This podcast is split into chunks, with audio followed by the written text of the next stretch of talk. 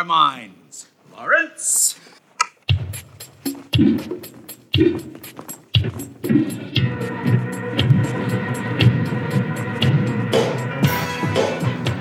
From Riverwalk Studio, this is the Cubic Shenanigans Warhammer Podcast. Welcome, welcome, welcome to the cube, cube, cube, cube, the cube. Hello, everybody, and welcome to episode 75 of the Cubic Shenanigans Warhammer podcast. Brendan Mann, it is finally the age of vampires.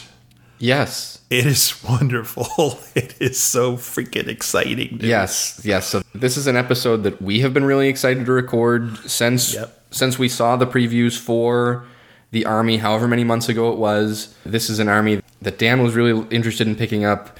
The predecessor to this book, Legions of Nagash, was the book that I really cut my teeth on in terms of hitting the tournament circuit hard with. So it holds a special place in my heart. I know that this is a book that a lot of you listeners personally have reached out to me and said that you are excited to have us talk about it. So we have a real high bar to clear in terms of expectation uh, that we're not always entirely used to. But hopefully, you know, we'll be able to give you some insight as to things you can look forward to in playing this. And remember, in regards to 3.0, some of this is going to be subject to change in a little bit.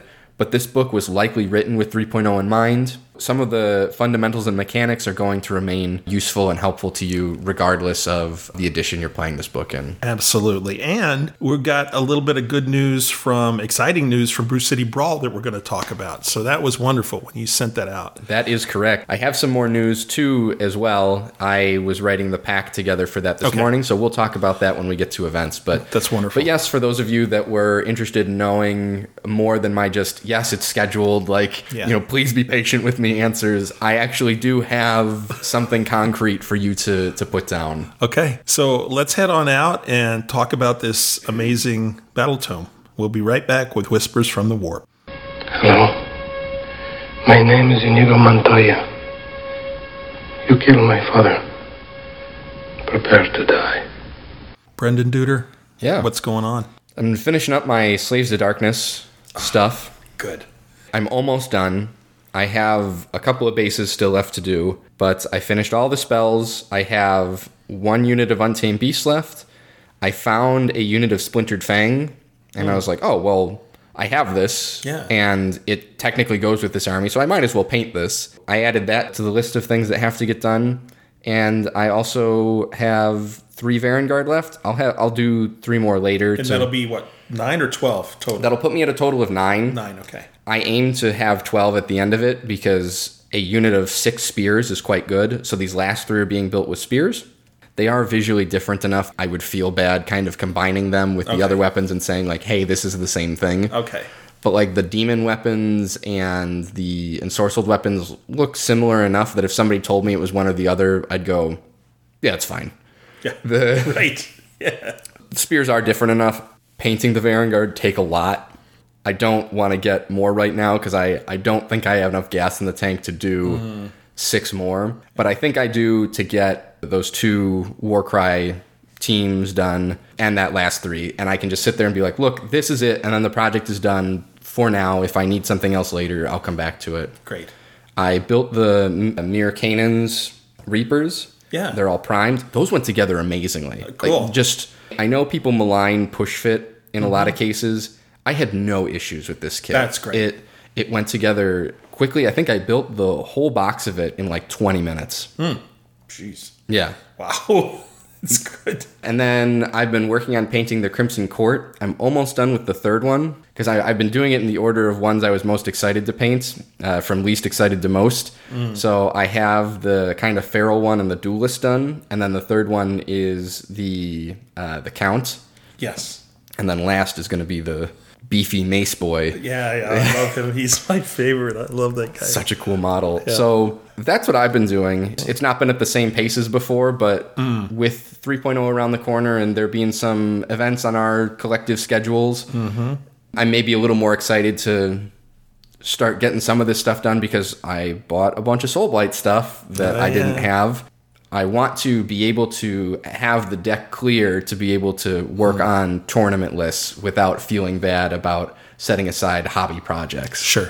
That makes perfect So sense. I I want to get that done before we have too much here to, to interfere with that, and then Makes we'll sense. we'll address that. But what about you, Dan? You uh, you've got some stuff that I know you need Yeah. to get done. Yeah, and we're going to talk about games play. We played a game. we did. and I tried, a, and we'll talk about the details. I tried a whole new thing for my night. I actually played a battalion, which I never do, Mm-hmm. and I was really excited. And I think you were pretty impressed too by the way my hex wraiths Yes. performed. They did pretty well, pretty good job. I had five painted already, but they looked like blue cotton candy. They just looked terrible. So I ended up repainting, and I got all ten. My first unit of ten finished Nice. based everything. They're ready to go. I've got two more boxes, so 10 more, two more boxes of five coming like Wednesday. So I'll have those at least built in prime by the time we do another event we're going to talk about on Saturday. And so that'll be my next thing is to finish those 10 hex wraiths. And my Knight of Shrouds is about halfway done. One of the things hobby wise I found with him, I had built him,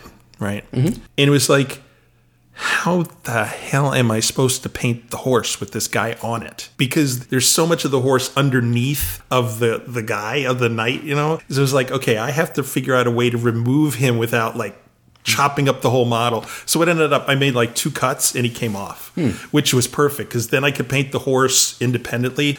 If you haven't already, if you're going to build a knight of shrouds on a steed, wait to put the the guy on the horse before you paint the horse because it made a huge difference. It made it so much easier to actually make the horse look decent. So I should have that done by the end of the week as well. But those are my things I'm really focusing on to get those done for an event we got coming up in the middle of July. So I'm sure surely on track for that. I should have everything I need ready. And then at convenience, I'll get the Harridans done and then I can put my night haunt in my box and they'll be finished. I won't be adding anything else to them. So that'll be a nice thing to have that army done. So that's been my hobby, really, uh, doing all that stuff. It's been busy. right, because us. you you also are trying to clear the deck for Soulblight models. I got like You, 12 you boxes. have you have a lot more to do than I do. Yes. But yes. And I think I'm going to cut my teeth on the Crimson Court because I do Hmm. have them built and primed. And I thought that would be some good models to try Get- a couple of paint schemes. Get your with. skin set on, get your armor set on, and you can split it up between the four of them if there's different stuff you want to try because they are supposed to be like disparate. Mm-hmm. I was painting it all the same because my scheme is already done. Yes. But yeah, if you're looking to try out, you know, what what you want to apply, especially in maybe a vampire heavy setting, that's it's a good way to go. And I think too, I want to give a try. You know, I've talked about those Army Painter metallics that I've used that have really they look good, and so I think I might want to try maybe a green color for hmm. some armor or something like that that's different and go some different things. So that's really once I finish my Night Haunt, that's my first kind of toe in the water for my vampers. So that'll be great. All right, hobby, we're moving on. Uh, we have received, of course, waves and waves of 3.0 news, specific rules, all kinds of exciting stuff. But most importantly, yesterday, we got the pre release information. yes.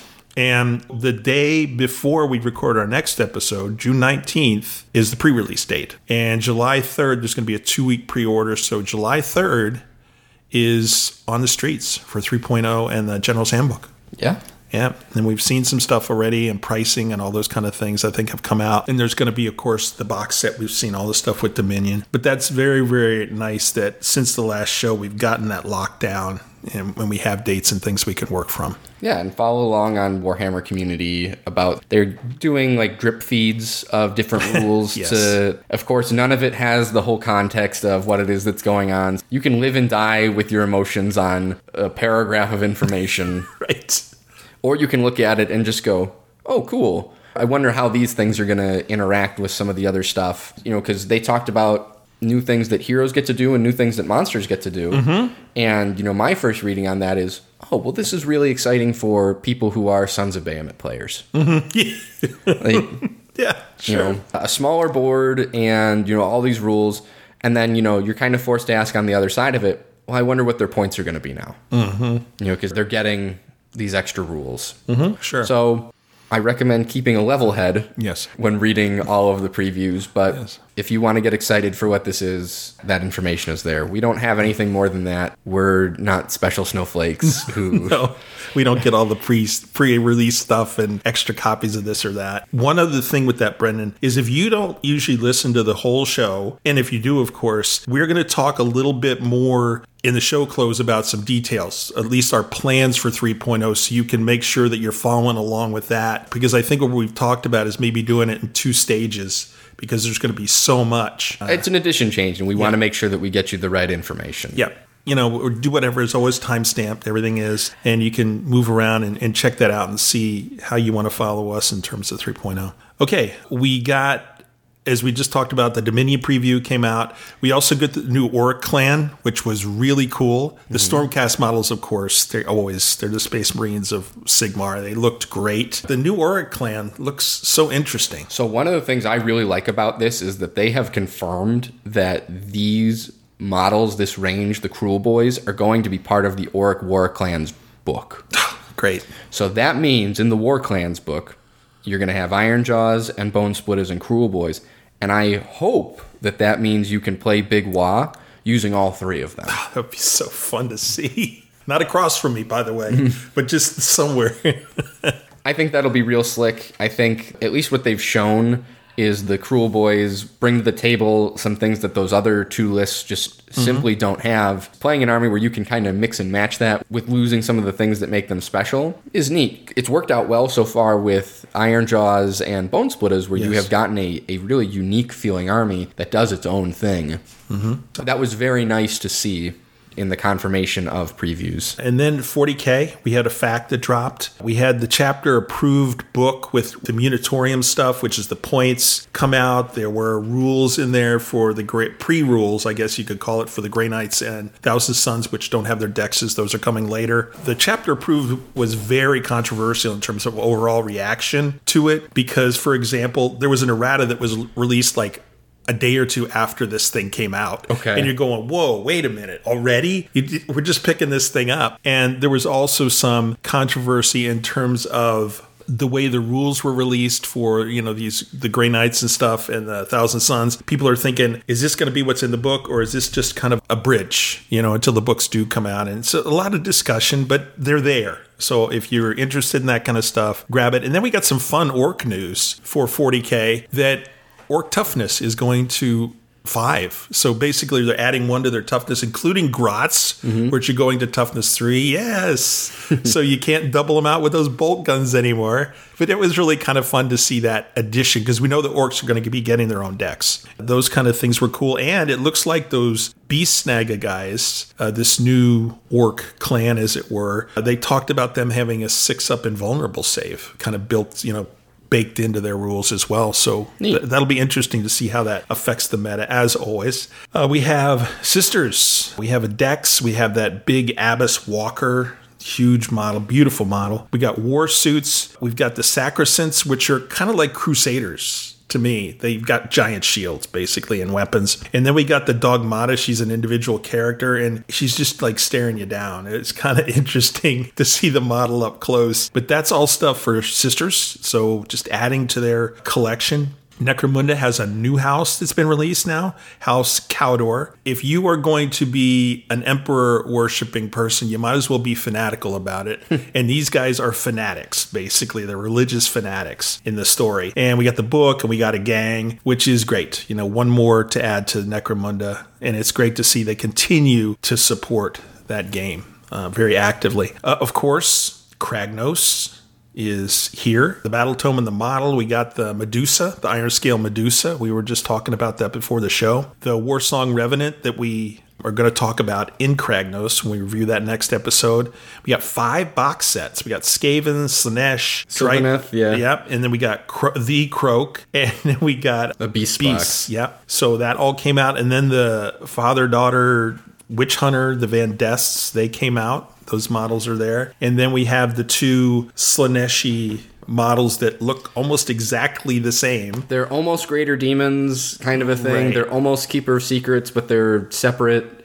Yeah, well, it's a dual kit, obviously. In terms of the box sets, the Skaven one's really quite good. Looks really good. Storm Vermin, ouch, man. Uh, Uh, not Storm Vermin, um, Storm Friends. Yeah, Storm Friends. Okay, we'll call them that. All right. The, the, the War Scroll is actually Storm Fiends, but the Yeah. shorthand for us is Storm I have Friends. faced off against those guys. They're just nasty. Yeah, so that's three Storm Friends, a Warlock Bombardier, And a Warp Cannon. and the cannon, which was the half of the Flesh Eater Courts versus Skaven, and the Flesh Mm-hmm. Eater Courts box was the other half. Shh, don't tell anybody that we figured it out. So that one has some good uh, rebuying power to it. The Slaanesh one does as well. I don't know necessarily how good the units are. Right? It's Mm-hmm. It's it's Slaanesh. five seekers. It's on the old models. It's three fiends, and it's an epitome. So like, yeah, you could. Mm. Okay.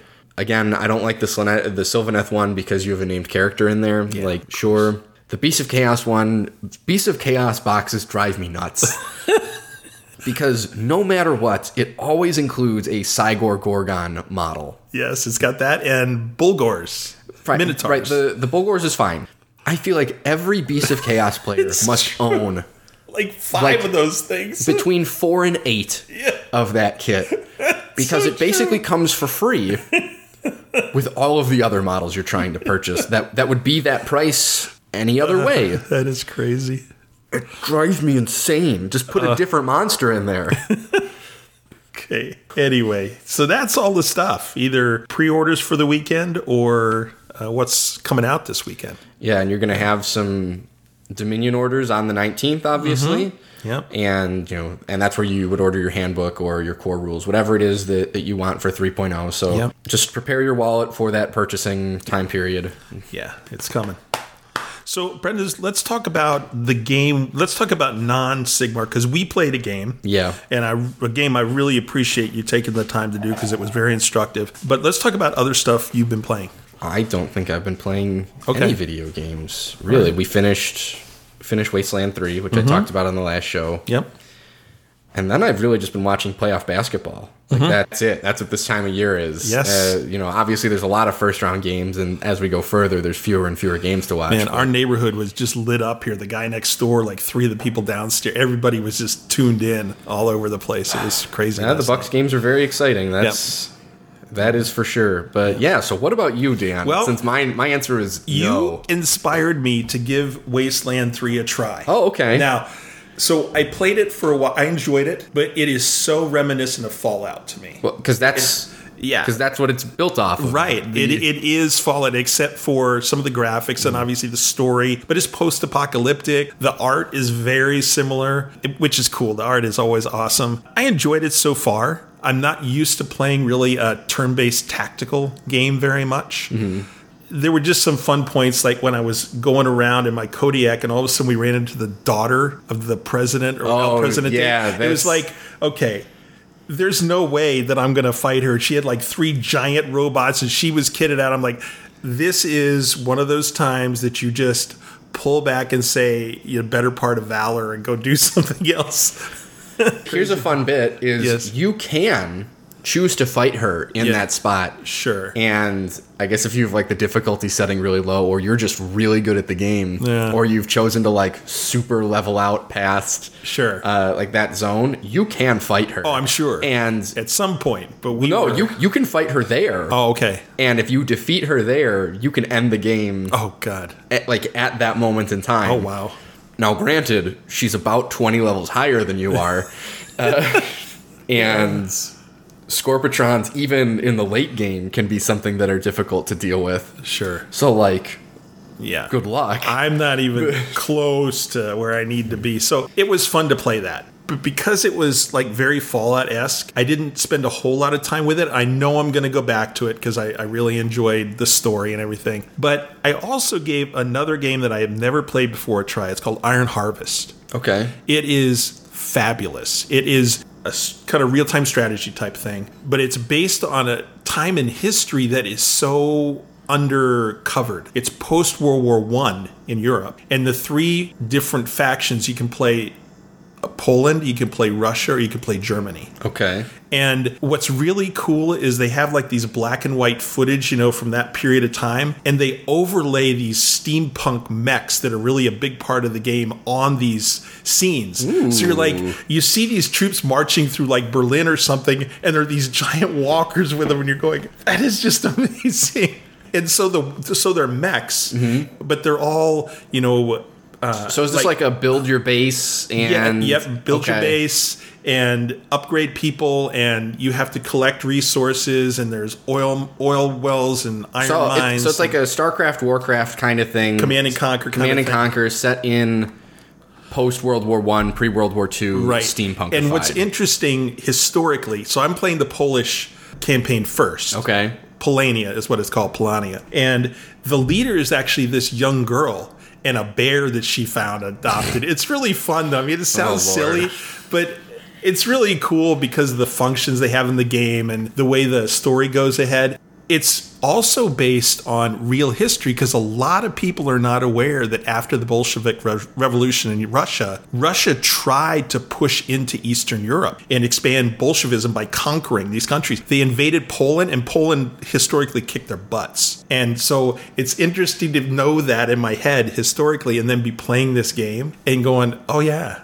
I, the Poles didn't like the Russians, you know, for this very reason. It just in the graphics are great, and just everything. So I'm really enjoying Iron Harvest. I would recommend people Okay, I I'm take gonna, a look. I'm gonna take a look at that when I get home. Yeah. that that sounds like it's right up my alley. Yeah. So I have one. and and by the way, real quick, save often. Okay. is all I'm going to tell you because you're going to think you can do something, and all of a sudden it didn't work out. Yeah. so so I have one question for you out of Wasteland Three. yes. How'd you like that opening? Where they just throw you in? Oh my gosh, because I'm going. What can they do with this? I just everybody got slaughtered. Yeah. I'm going, how can I?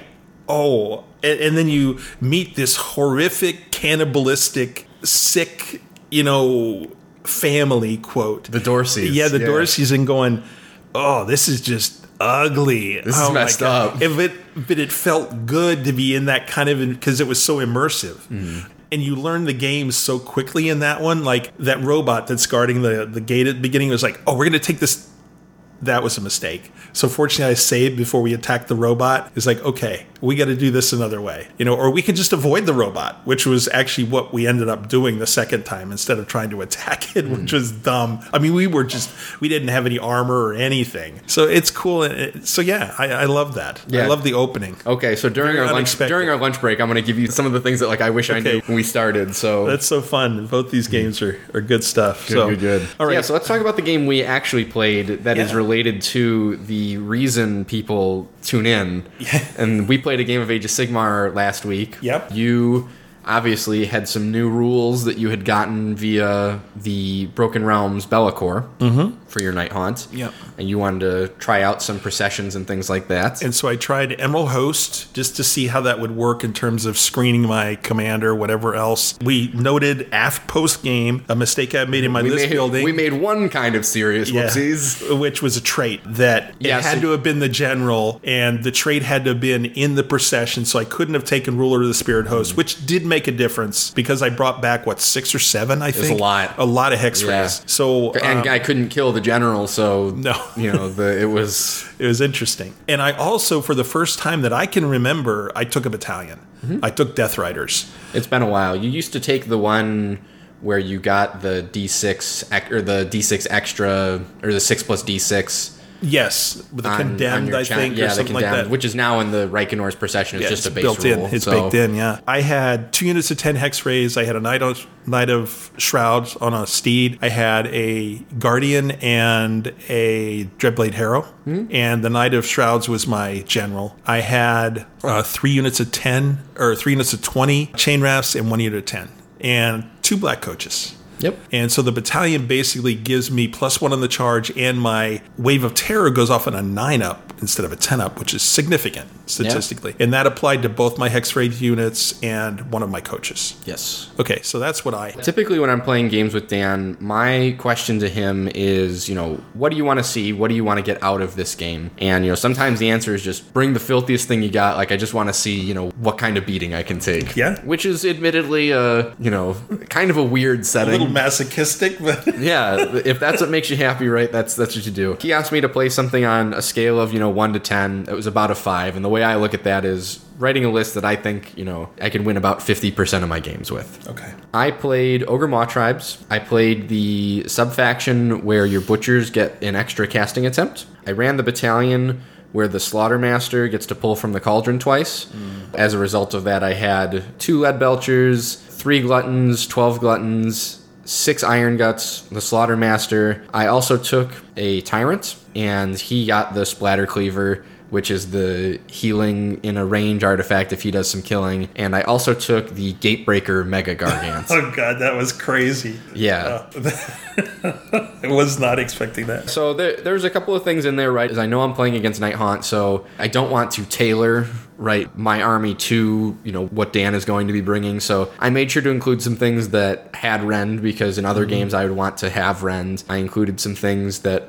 you know were going to try and be a little bit of anti-caster because Dan only has one caster, but that's not the point of just kind of throwing a list together that you're you know liable to potentially see at a tournament. So we did that and we played focal points Which we usually do. Yep. It's, it's a good one. it, especially when we're doing just kind of like learning games. Once you have something settled, is typically when we change up missions, or you'll ask for specifically different matchups and things you want to see Yeah. on its own. It was a really good game. it was. It went back and forth many times. there were a couple spots where I think both of us thought we had lost it, and there were some spots where both of us thought we had won it. You know, ultimately, it came down to the turn five priority roll, and whoever mm-hmm. won that was was going to win. Yeah. the game. Dice roll considering, but so you had set up your hex wraiths in two rows Mm-hmm. with with the intent to just keep doing retreating and charging and and hitting things and doing mortal wounds and all that. Mm-hmm. And how did that work out for you, Dan? It didn't work out very well at all because basically Brendan pinned both of my units of X-rays. So if I was going to retreat, I couldn't charge or do anything that turn. I basically lost a turn for Right, that you got to do some mortal wounds. Yes, which cumulatively ended up being much more effective than we thought it would. Your dice were so hot. Oh my gosh.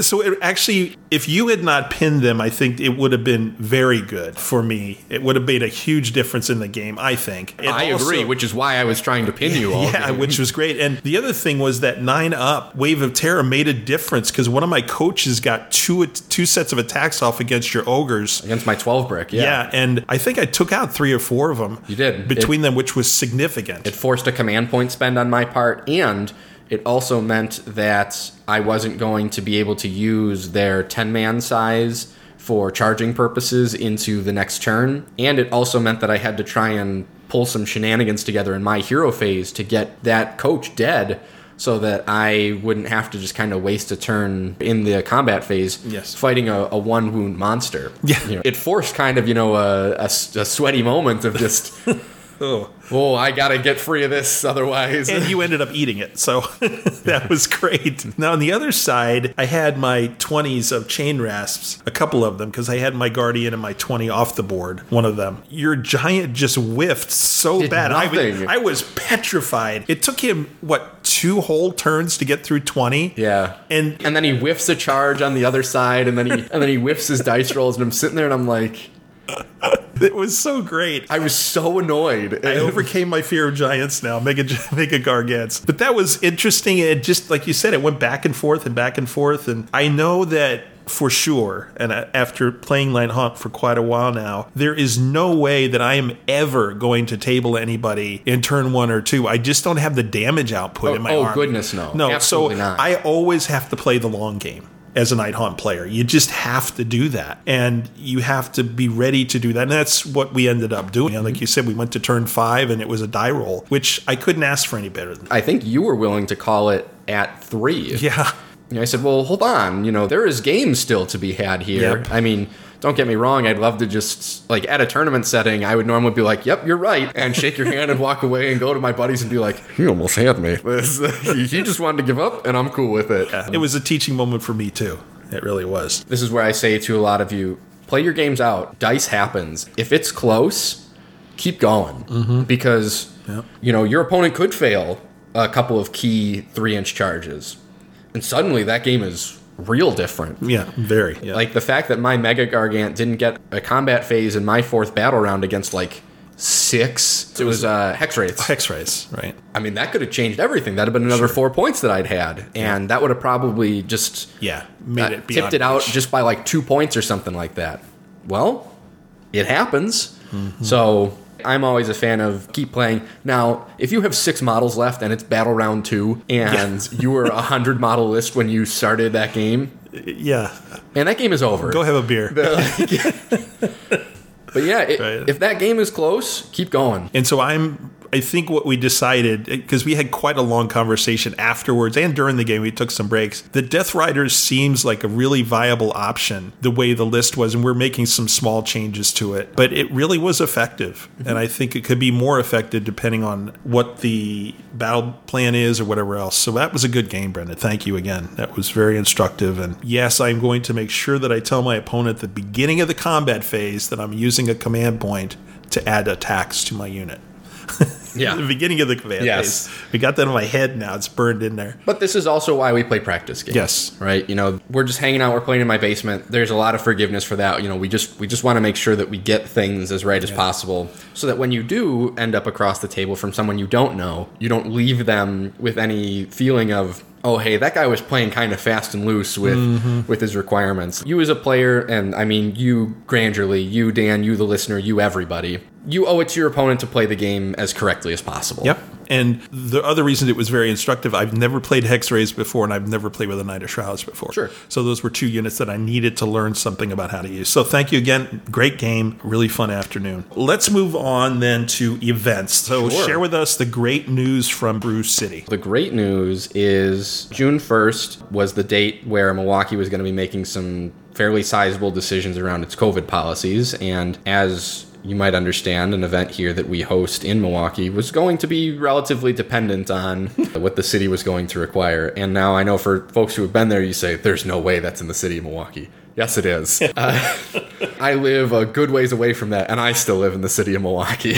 it's, number one, the event is September 10th through 12th of 2021. It's a date that you have all known for a little while here. In relationship to the COVID policy of the city of Milwaukee, I will be able to hold an event that has all of our normal 50 attendees, so 25 tables plus my helpers, which is great. So full house. Yep. Now, one of the rules that's going to be around this, and anybody who's interested in attending is going to need to respect this, is the mask policy is as such. Fully vaccinated guests are not required to wear their face coverings indoors or out. However, guests who are unvaccinated must. We're not going to be asking for any proof of vaccination, but this is a it's an honor system thing, and I expect it to be honored in the same way that everything else in the pack is. You know, just plain and simple. so yeah. that's cool. Signups are going to go live on June 27th at noon central. And the way it's going to work is, you know, I'm going to send the pack out and you can all see it specifically. But because demand has gotten so high for this event, I need to kind of filter through all the requests first. Whereas before, you could just send me your PayPal and there was basically a guaranteed chance of getting a spot. Brew City Brawl 3.0 sellout, where it was done in 45 minutes, had me going, oh.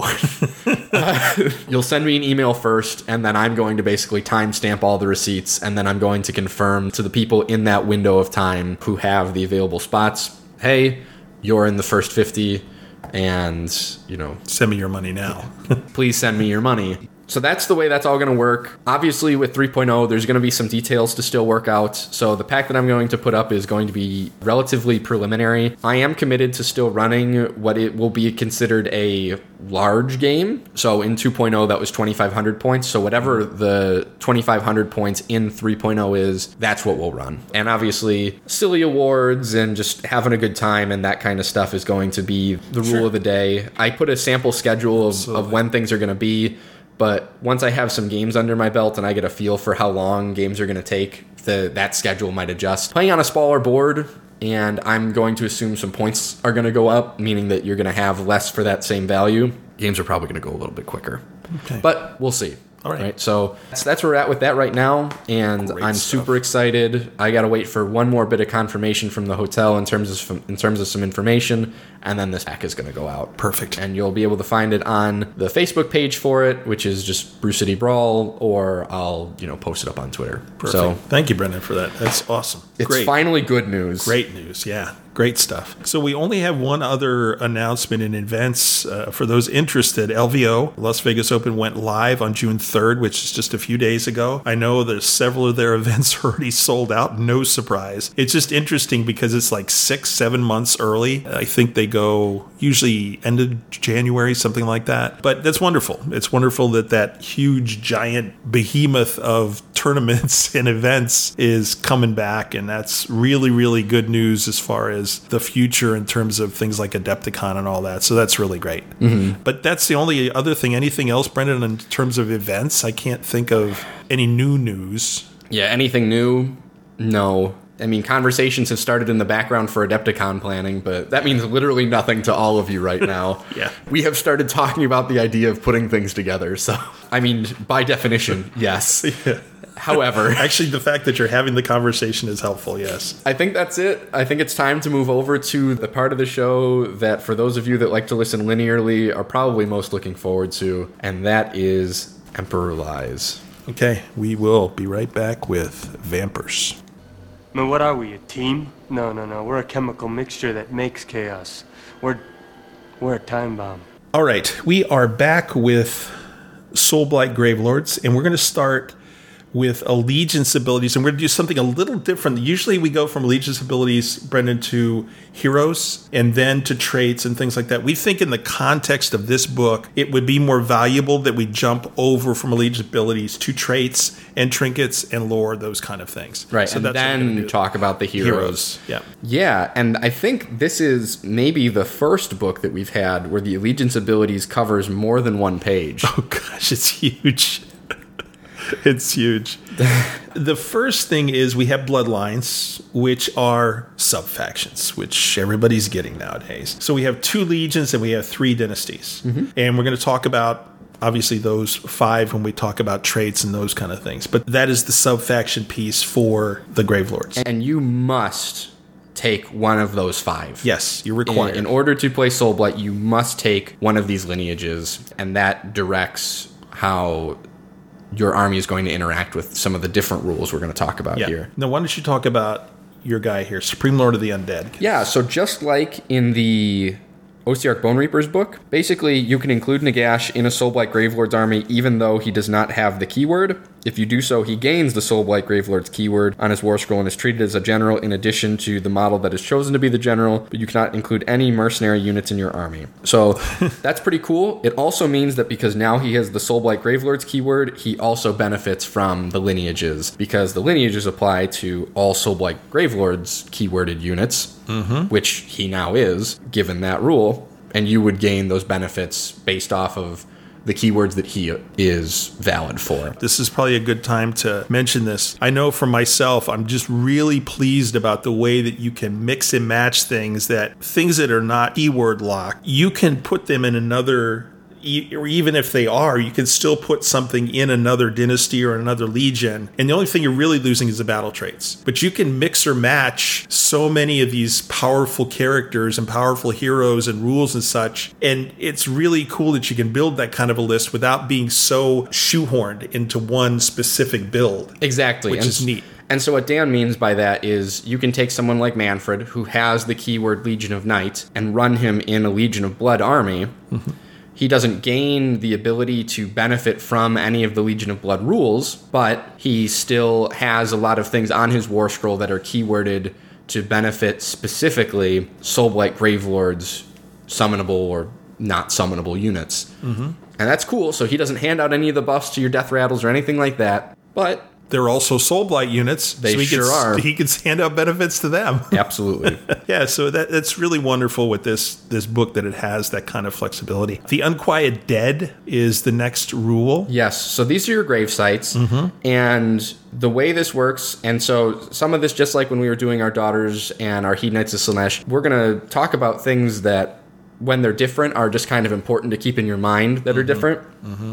So what's different here is it spells out explicitly that two must go in your territory after territories have been chosen, but before armies are set up. And then the remaining two that you get to set up must be outside of your territory. Which would include neutral ground on battle t- battle uh, plans that have that. Exactly. So when you're looking at your battle plan, you have your red and your blue zones. Two must go in yours, and two must go anywhere that isn't in yours. They must be more than one inch from all terrain features and objectives, so you can't just set one down right on the objective, but it's close enough. Instead of setting up a Soulblight Gravelord's summonable unit, and that summonable keyword here is going to be an important distinguisher as we talk about different abilities and mm-hmm. things that you can do with the army. Before the battle begins, you can place it to one side and say that it is set up in the grave as a reserve unit. You can set up one reserve unit in the grave for each unit you have already set up on the battlefield. It's very much like Night Haunt. Put one in, put one out. Yeah, just like all the deep strike stuff, one for Yeah. one. And then at the end of any of your movement phases, you can set up one or more of these units on the battlefield wholly within 12 inches of a gravesite and more than 9 inches from all enemy units. At the start of the fourth battle round, reserve units that are still in the grave are destroyed. This is terrific because it used to require a hero to bring them up from the grave. Now you don't need that. But it means you can use your grave sites more offensively, putting a unit in the grave near an objective that your opponent wants to defend or ideally wants to leave and then you can just pop in behind them after they've vacated those premises or after they have committed to leaving things back there that benefit you staying back there which is phenomenal Yep. it, it allows you as a soulblight gravelords player to be very strategic in your placement of grave sites and you can actually get in your opponent's head with the grave site placements and kind of bait them towards what they think your game plan is going to be and then you can just go do the opposite Okay. Uh, this next one you want to talk about, and I'll talk about Deathless Minions. Yeah, so the Locus of Shyish is a rule that any Legions player would be very familiar with. Mm-hmm. Any friendly Soulblight Gravelord's wizard attempting to cast a spell from the lore of the Death Mages or the lore of the Vampires. So those are the lores here in this book. Mm-hmm. If that casting attempt is a 9 plus and not unbound, the spell immediately resolves for a second time. Now, it's got to be an unmodified 9. Mm-hmm. But that means it's going to occur roughly 25 ish percent of the time. Mm-hmm. That's pretty good. There are some of these that can't proc twice, which is okay. Like Right.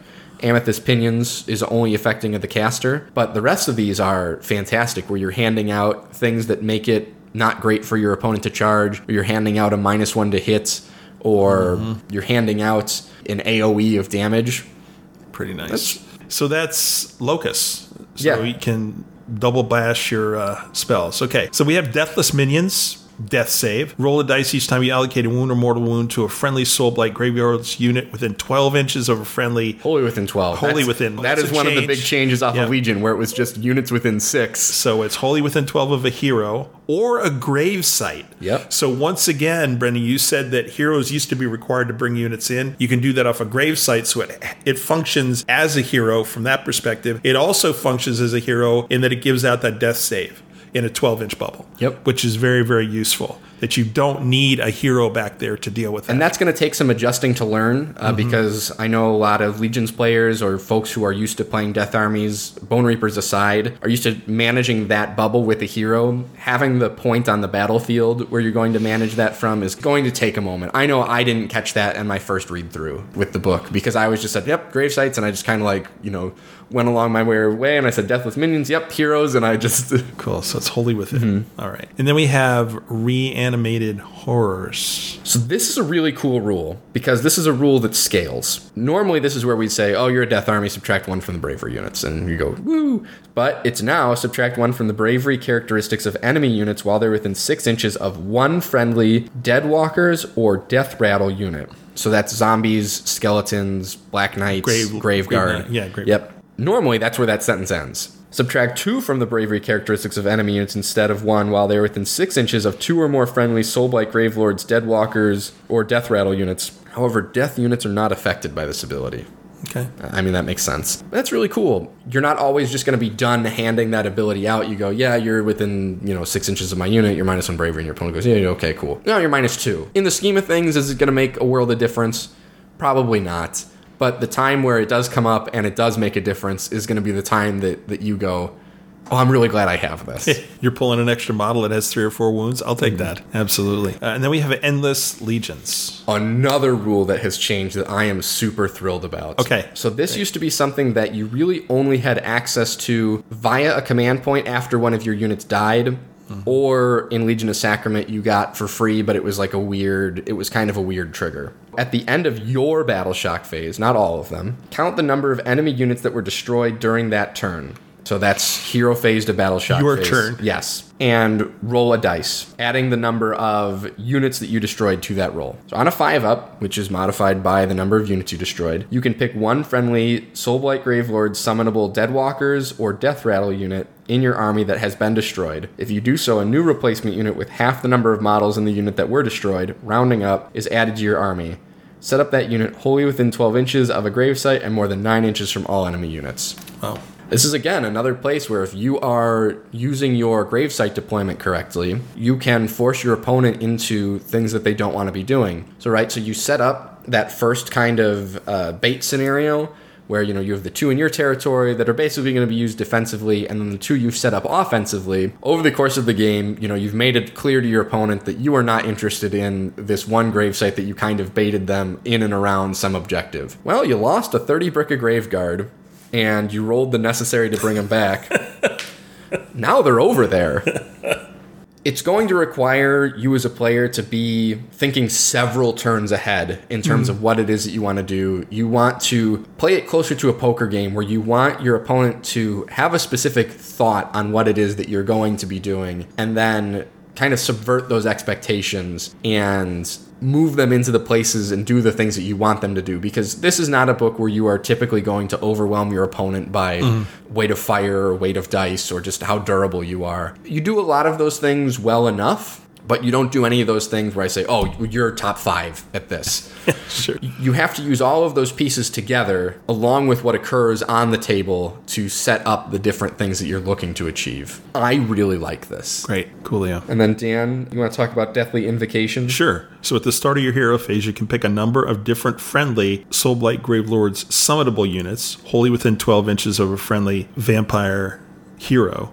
To be affected by Deathly Invocation, the number of different friendly vampire summonable units you can pick is determined by the keyword on that hero. So if you have a Mortarch, you can pick up to four units within wholly within 12. If you have a vampire, you can pick up to three. Death Mages and Death Rattle are up to 2 mm-hmm. units that you can pick. If the hero has more than one of the above keywords, choose one of them. So you can pick the biggest one if you want. Yep. So things like Manfred and Neferata both have the vampire keyword, but they also have the Mortarch keyword. And so raise your hand and say, yes, I'll take four instead of three. Correct. Of course. So for each unit you pick, you can heal at the D3 wounds allocated to that unit, or if no wounds are allocated, return the number of slain models to that unit. Then have a combined wounds characteristic of D3 or less. Roll separately for each unit. The same unit cannot benefit from this ability more than once per turn. In addition, a unit cannot benefit from this ability and the invocation of Nagash, which we'll talk about. Mm-hmm. Good, fine, wonderful.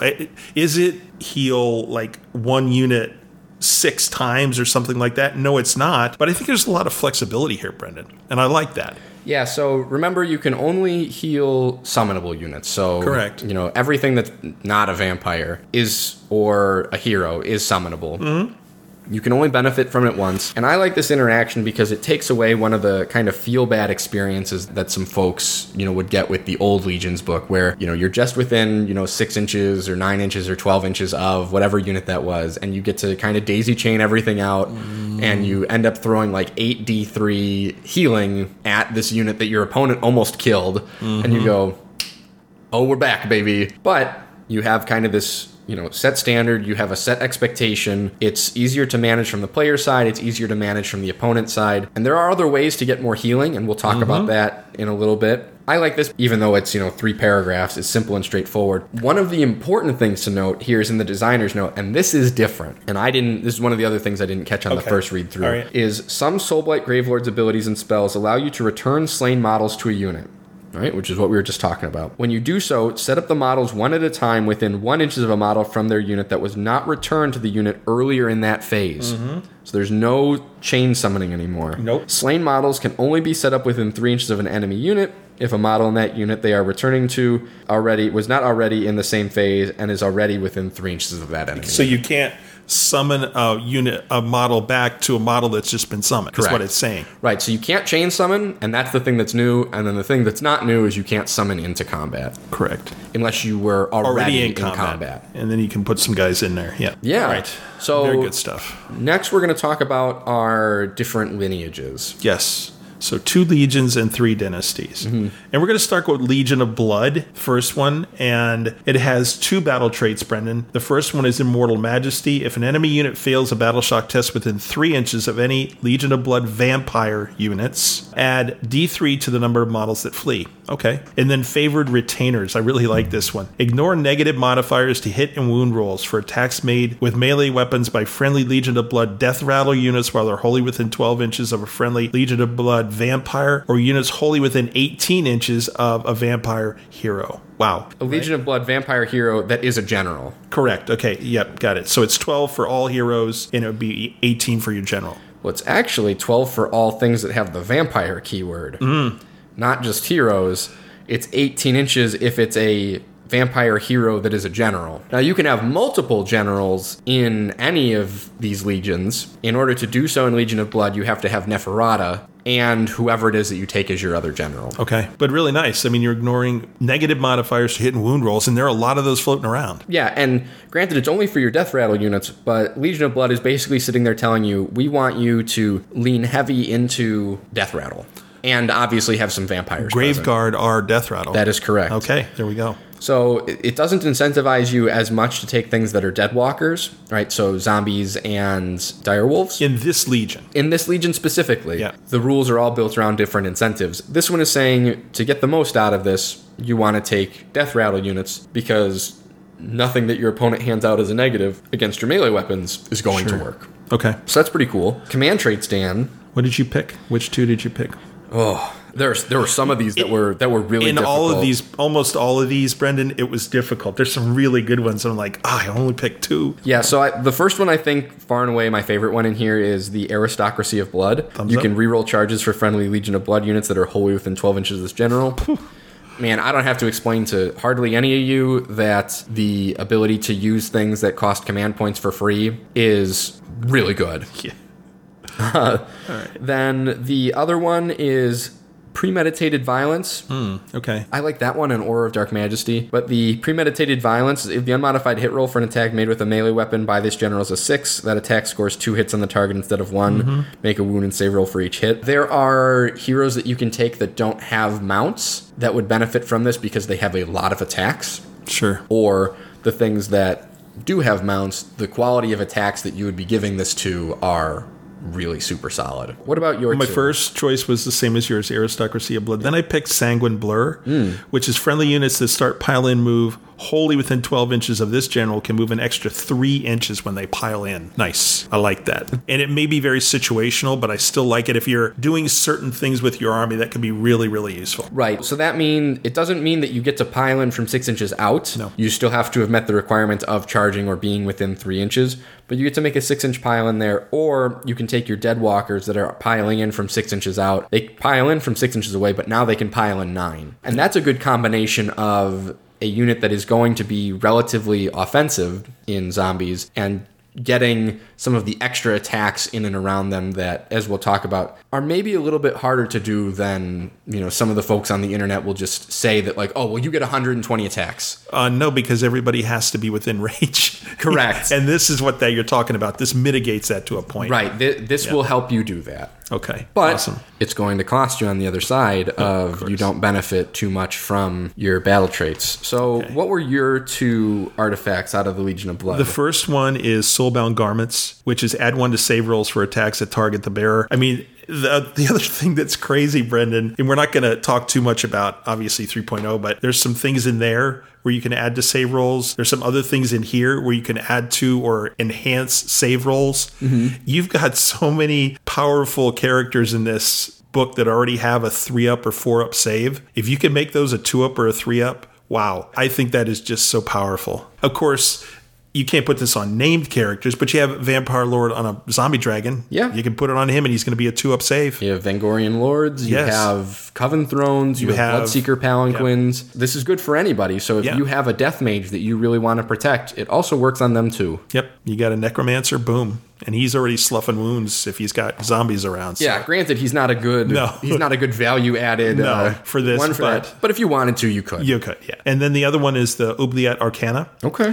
Once per enemy hero phase, when an enemy wizard successfully casts a spell within 18 inches of the bear, which I like because that's a decent range for this, and the spell is not unbound, even if a friendly wizard attempted to unbind it, before resolving the effects of that spell, you can roll a dice and a 5 up. The spell is unbound. I love that. It's like, okay, I got this spell off, and you're like, okay, I'm going to try to unbind it. Oh, I only rolled a five, and you rolled a 10. Whoops. I rolled a five up. I don't care that you rolled a 10 or a 12. Boom. I think that's really useful, especially in a world where there's a lot of magic going on and you might face off against a lot of. Ma- At least it gives you a one out of three chance to do something instead of just sit there. Yeah, I really like both of those. And for the sake of talking about the other one, you know, Yeah. talking about some of the other ones, my first one far and away was also Soulbound Garments. Being able to be a two up save Vampire Lord on Zombie Dragon is bananas. Mm-hmm. And as we go through that War Scroll, you'll see why. Yeah. The other one that I kind of like is the Ring of Dominion. Each time Mm. the bearer is picked to fight in Mm-hmm. the combat phase, you can pick one enemy model within three inches of the bearer and roll a dice. On a five up, pick one of the model's melee weapons. That model's unit suffers a number of mortal wounds equal to the damage characteristic of the weapon you picked. You cannot pick a melee weapon that refers to a damage table or ability Yeah. to determine its damage. It's one of those ones where it's an extra chance of if you're fighting kind of one of those high value offensive damage dealers that, you know, does like damage four, damage five, then you just go,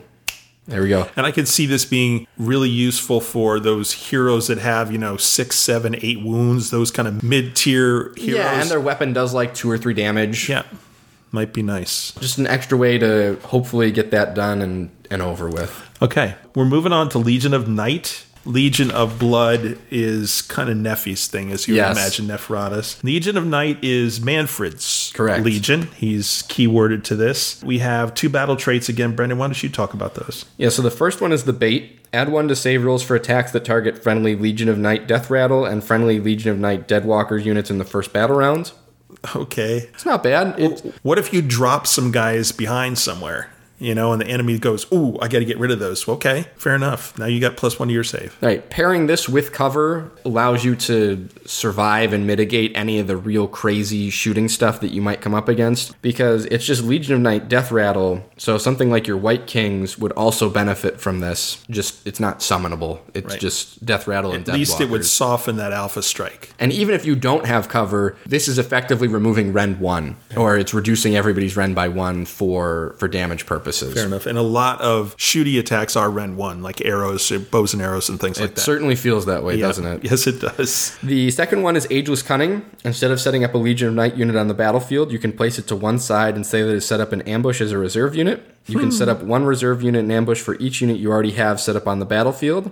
At the end of any of your movement phases, you can set up one or more of these units wholly within six inches of the battlefield edge, and more than nine from all enemy units. At the start of the fourth battle round, reserve units that are still in ambush are destroyed. So, this means you can set things off the table as well as in grave sites. This one applies to any Legion of Night unit, so Vampire Lord on Zombie Dragons, Blood Knights, Vargeist have their own separate rule for it. All your heroes can do this. So for every unit you put on the table, you can set up two units, one in the grave if it's summonable, and one off the table if it's anything, and, and a Legion of Night keyworded. You can show up to the battle with a third of your army on the table and go, What's up? What are we doing? Pairing that with the baits, where whatever it is that you're setting up on the table is going to be more defensible than you know what you had hoped, you know, what your opponent is normally used to seeing. Mm-hmm. You can do some real sneaky nonsense with that. It's- and one of the things, just a thought in terms of table etiquette, I think it's important that if you're going to put units aside, you make sure that you indicate to your opponent somehow which they are.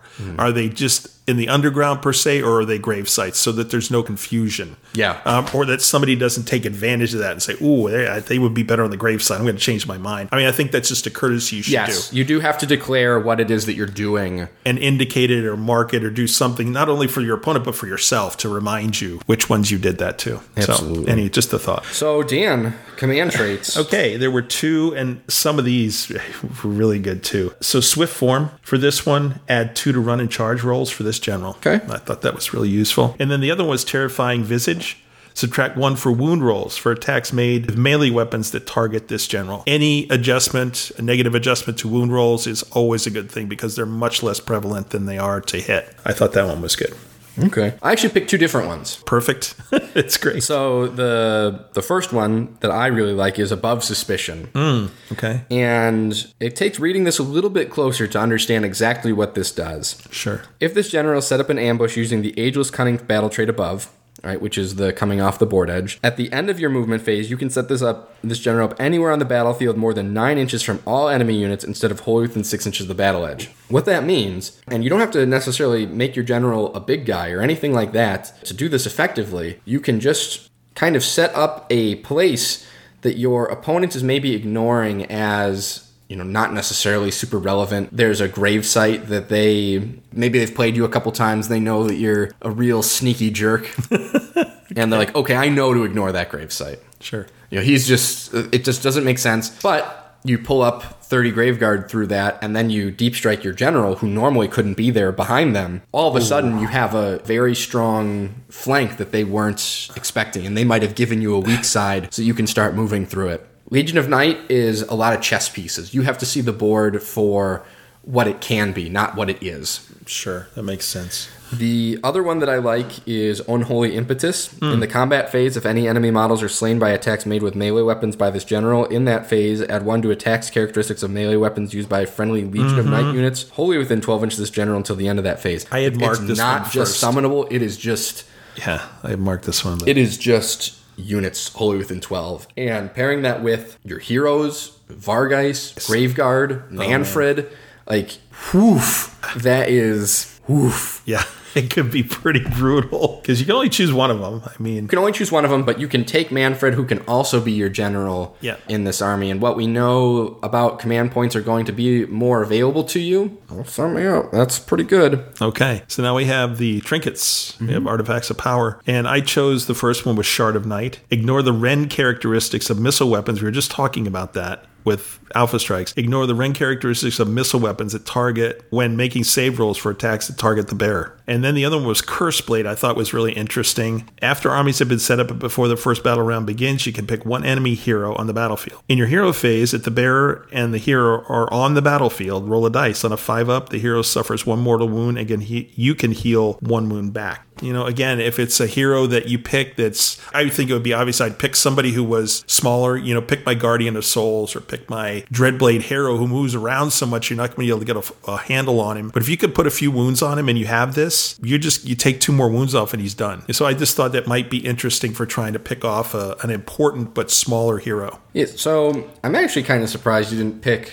one of these ones here. So I really like the Shard of Night as well. The one I'm kind of surprised you didn't take that I like, especially given one of your picks for command traits is Yes. Chiropteran Cloak. Ah, yes. If the unmodified hit roll for an attack made with a melee weapon that targets the bearer is one, the attacking unit suffers one mortal wound after all of its attacks have been resolved. yeah, Well, that's per attack. yeah, I agree. Yeah. that's The combining that with terrifying visage is it becomes a real unpleasant. that just became what is the martyr sacrifice? That's basically what that is. Well, it's, it's better. It's based Yeah. on your hit rolls. And when you think about the way that the game mechanic works, hit rolls are the most abundant dice rolls that there is in the game. Yes. So it, you know it would be hilarious is if you had a unit of Sisters of Slaughter who I know he wiped out half of my blade guys with that stupid, you know, roll a roll a six or whatever mm-hmm. it is after you lose a model. This would be great. Like girls, roll 30 dice. That's wonderful. Oh, six of you are dead.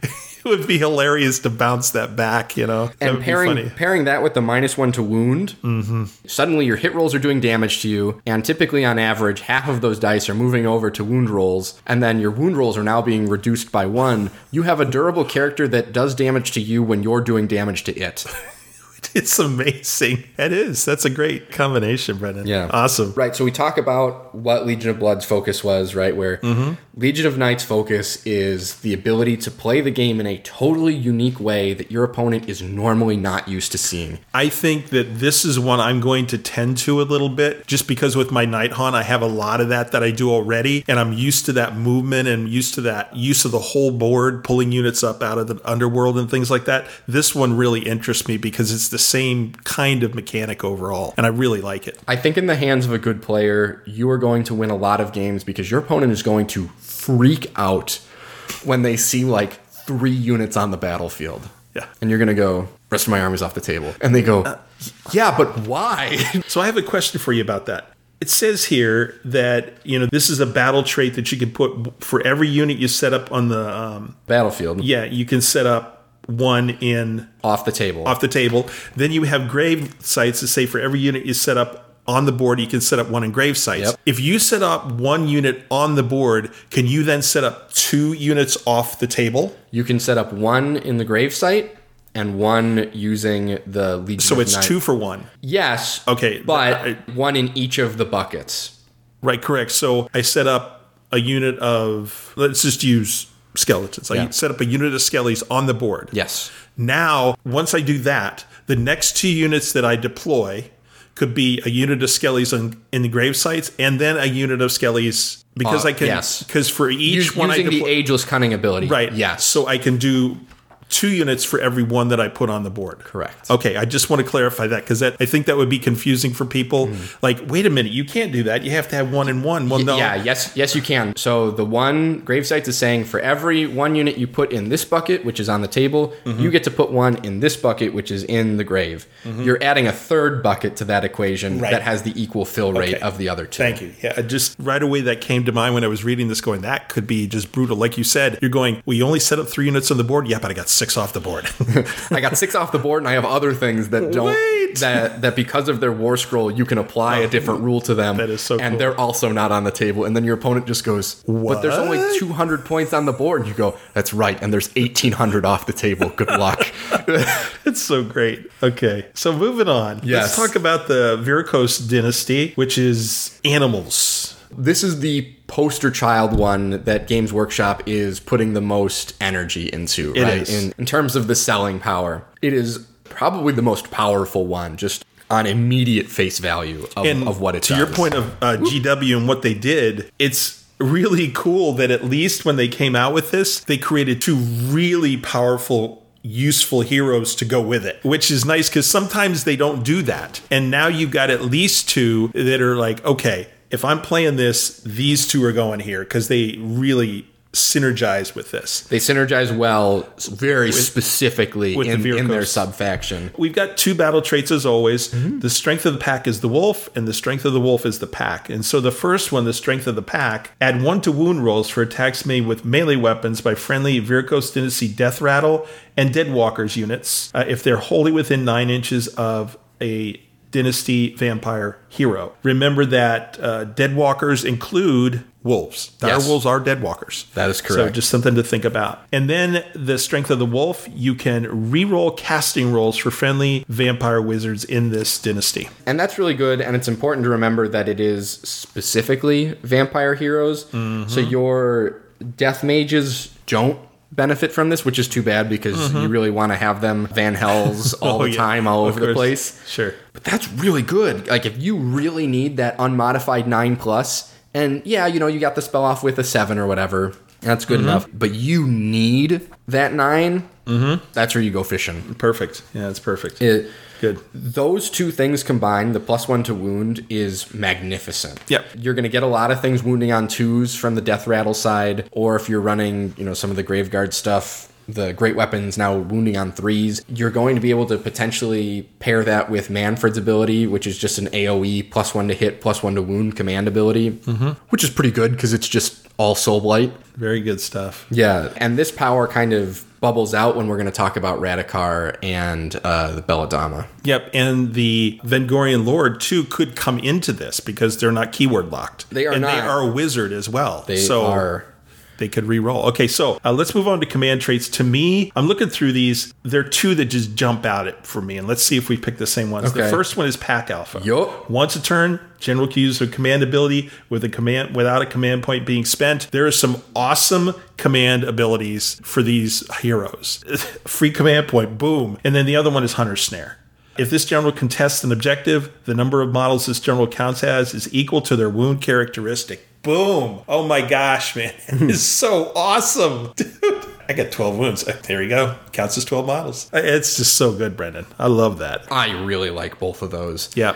There aren't really any bad ones in here. No. The one of the other ones that you know will also be interesting is the driven by death stench is reroll Mm-hmm. charge rolls for friendly Vyrkos Dynasty units wholly within nine inches of this general. Sure. pretty good. You get a kind of chumpo version of Radukar's command ability. Sure. Kin of the Wolf. Once per battle at the end of your movement phase, you can say that this general will summon a pack of dire wolves to the battlefield. If you do so, you can add one unit of up to five dire wolves to your army. Set up that unit wholly within nine inches general and more than nine inches from all enemy units. It's about 70 points worth of wolves. Yeah. So, okay. Great. It's a unit of five wolves that can move 10 inches. Mm-hmm. Yeah. four miles of table. Yeah. and there's going to be some real wolf shenanigans a little bit later. Okay, so good stuff. All right, good. So those are we're in agreement on the the command traits. How mm-hmm. about artifacts here? the first one I really like is the Sangsyron. Mm-hmm. I picked that one. Pick one of the bearer's melee weapons. If the bearer made a charge move in the same turn, add D3 to the attacks characteristics of that weapon until the end of that turn.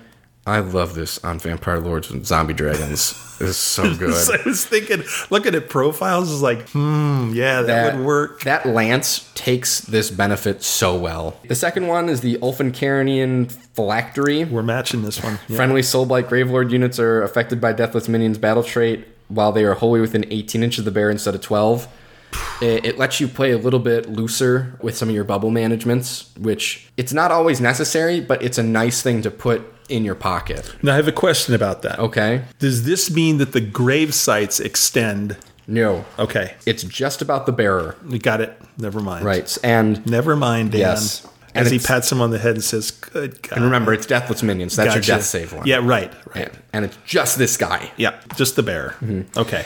Before we get have- too oh, far, yes, one sir. of the interesting ones, since we both picked the same one, that will be interesting to keep an eye on into 3.0 is the standard of the Ulfen Watch. Mm, Once per battle at the start of the hero phase, you can say that the bear will raise the standard of the Ulfen Watch. If you do so until the end of that turn, each time your opponent spends a command point, roll a dice. On a 5 up, you receive one extra command. We already know that Games Workshop and the, and the rules designers have said command points are going to be something that exists on a more frequent basis. At minimum, you get two for going second in any given battle round Correct. having access to making it kind of painful your opponent spending some artifact to keep an eye on folks Okay, that's sure. uh, I, I think that one might be pretty all right I think the reason that I didn't pick this one is there's kind of a deadly combination for me. First of all, it was once per battle, and then it's on a five up. Mm-hmm. Right. So it's not like once per battle you can do this. It's once per battle you have a one in three chance. And so I- it's like, uh, i agree and that's why it didn't make my short list as well Yep. but it's just one of those things that you look at and you just kind of raise your eyebrow Yeah. and you go hmm with what we know i think that this one might be pretty okay Yeah. because there's going to be a lot of command point burns that you can can achieve and if you have one turn where you have just a pocket full of them Sure. then you're going to be all right all right, we're going to move on to the fourth subfaction now is the Kastelai dynasty. Right. And so this is Vhordrai's subfaction. It's nice that every single subfaction has a named character, Yes, that is Coolio. which I think is the first time in any of these books that that has been the case, which is fine by me. Uh, it's great. So many options. This is the thing that's exciting about this book is there's so many ways to build and still build a good solid army that's going to do well. yeah, that you're going to feel good about putting on the table and you're not going to feel like an idiot Yeah. because you're just like, oh, well, I really like this subfaction. The, the disclaimer I'll put on it is this book feels like it's going to be real hard to go 5 and 0 at mm-hmm. an event with. I'm not going to sit here and put any disillusions, but this is a book where I think you can consistently get 4 and 1 out of it. It does a lot of different things in a lot of different ways and depending on what your local meta or the tournament scene that you regularly attend is, you have a different dynasty to do a different thing that will allow you to pursue results specifically in in their own way. So, just keep that in mind. Not everything has to, and honestly, I'd like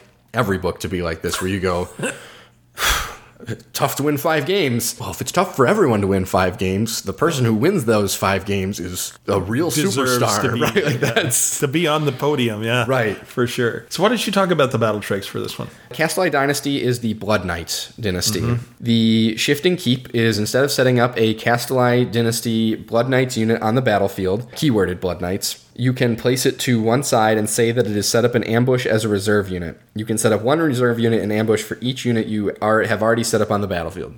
same as So this is the third bucket again. Right. This is the third bucket, but this bucket is restricted. Yes. Where Ageless Cunning was any unit, this is specifically Blood Knights. Okay. At the end of any of your movement phases, you can set up one or more of these units on the battlefield, wholly within six inches of the battlefield edge, and more than nine inches from all enemy units. At the start of the fourth battle round, reserve units that are still in ambush are destroyed. The next one is real slick. Yeah, it is very cool, the mechanic. Yeah. And so this is called the Might of the Crimson Keep. Each time a friendly Kastelai Dynasty vampire keyworded unit. Mm-hmm. There are a lot of things that have the vampire keyword. Mm-hmm.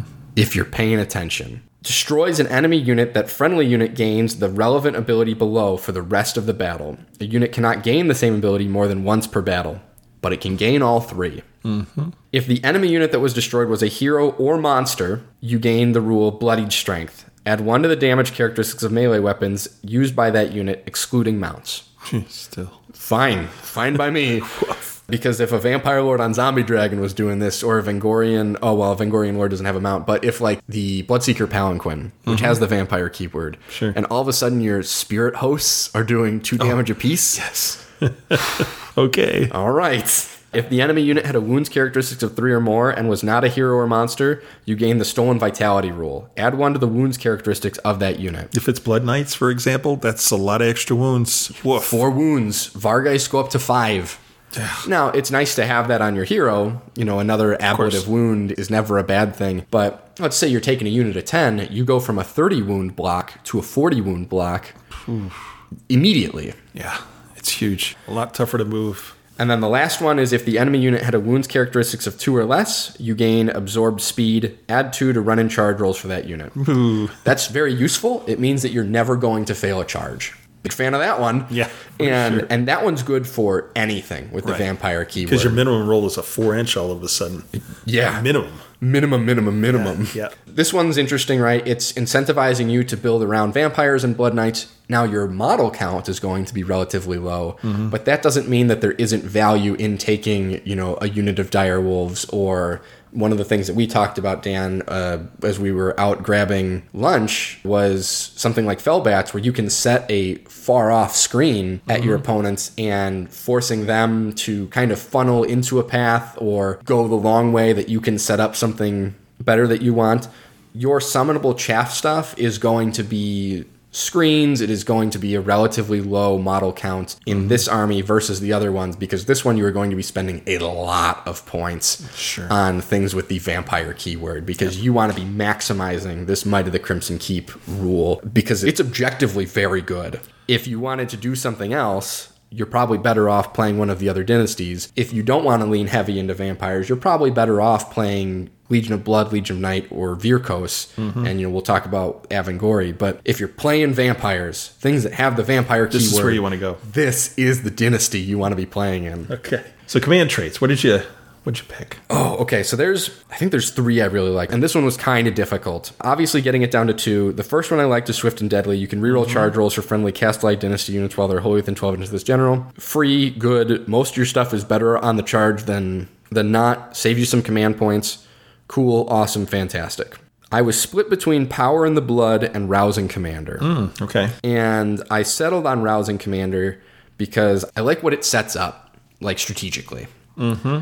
Once per battle at the start of the combat phase, you can say that this general will rouse their warriors to do so. Until you're at the end of that phase, friendly Kastelai Dynasty vi- vampire units wholly within 12 of this general benefit from the Bloodied Strength and Stolen Vitality abilities from the Crimson Keep battle trait above if they have not already gained one or both of them. To refresh, that's plus one damage and plus one wound mm-hmm. for that combat phase. Mm-hmm. So this is when you are trying to deal the killing blow, or you are on the receiving end of what is about to be a lot of damage, and you want to make sure that it costs your opponent every single dice roll to mm. get rid of all the models that they do. Because if they only did three wounds, at the end of that combat phase, you drop back down to three wounds and then you die. But if they did four wounds to a unit of something like Blood Knights or five wounds to a Vargeist, it means that they have done nothing mm-hmm. to the next model.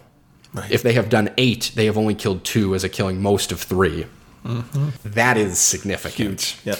Like we said, the plus one wounds on the heroes is fine. But if the reverse is happening where you're off on the charge, I don't need to tell any of you how good damage three blood knights would be. yeah, it's That's funny. It's quite good. Those are the two I picked, Dan. What did you have? Swift and Deadly Yep. again. And then I picked Craving for Massacre. Ah, that's a good one too. this general can run in charge later in the same turn. So A vampire lord on zombie dragon Right. that is Rend two damage four off the charge. Mm-hmm. That's a good benefit, especially you know when you go to talk about some of the artifacts that you can put on these models. Yep. So Dan, you want to talk about artifacts first, then? Sure. I the two I picked standard of the Crimson, Crimson Keep, Crimson mm-hmm. Keep. Subtract one for hit rolls for attacks made with missile weapons to target the bear. Again, just some alpha strike mitigation, mm-hmm. if nothing else. And then the other one was Fragment of the Keep. Mm. Subtract one from wound rolls for attacks made with melee weapons by enemy units within six inches of the bear. That is a good one. Again, taking that wound roll down. Uh, yeah, when you get to get something like that. Yeah. Fragment of the Keep was one of mine as well. Forcing people to not do damage to you is is never a bad thing. Right. The other one I took is the Sword of the Red Seneschals. Hmm. Pick one of the bearer's melee weapons in the combat phase. If any enemy models were slain by attacks made with that weapon, add one to wound rolls for attacks made by friendly Soulblight Gravelords units wholly within 12 inches of the bearer until the end of that phase. Mm-hmm. You are basically trying to take your whole army and turbocharge it to 11 and then steamroll your opponents. Now that would be additive with, at least at this point, Might of the Crimson Keep, where it also adds one. So you could end up adding No, no, no. This is plus one to the wound rolls.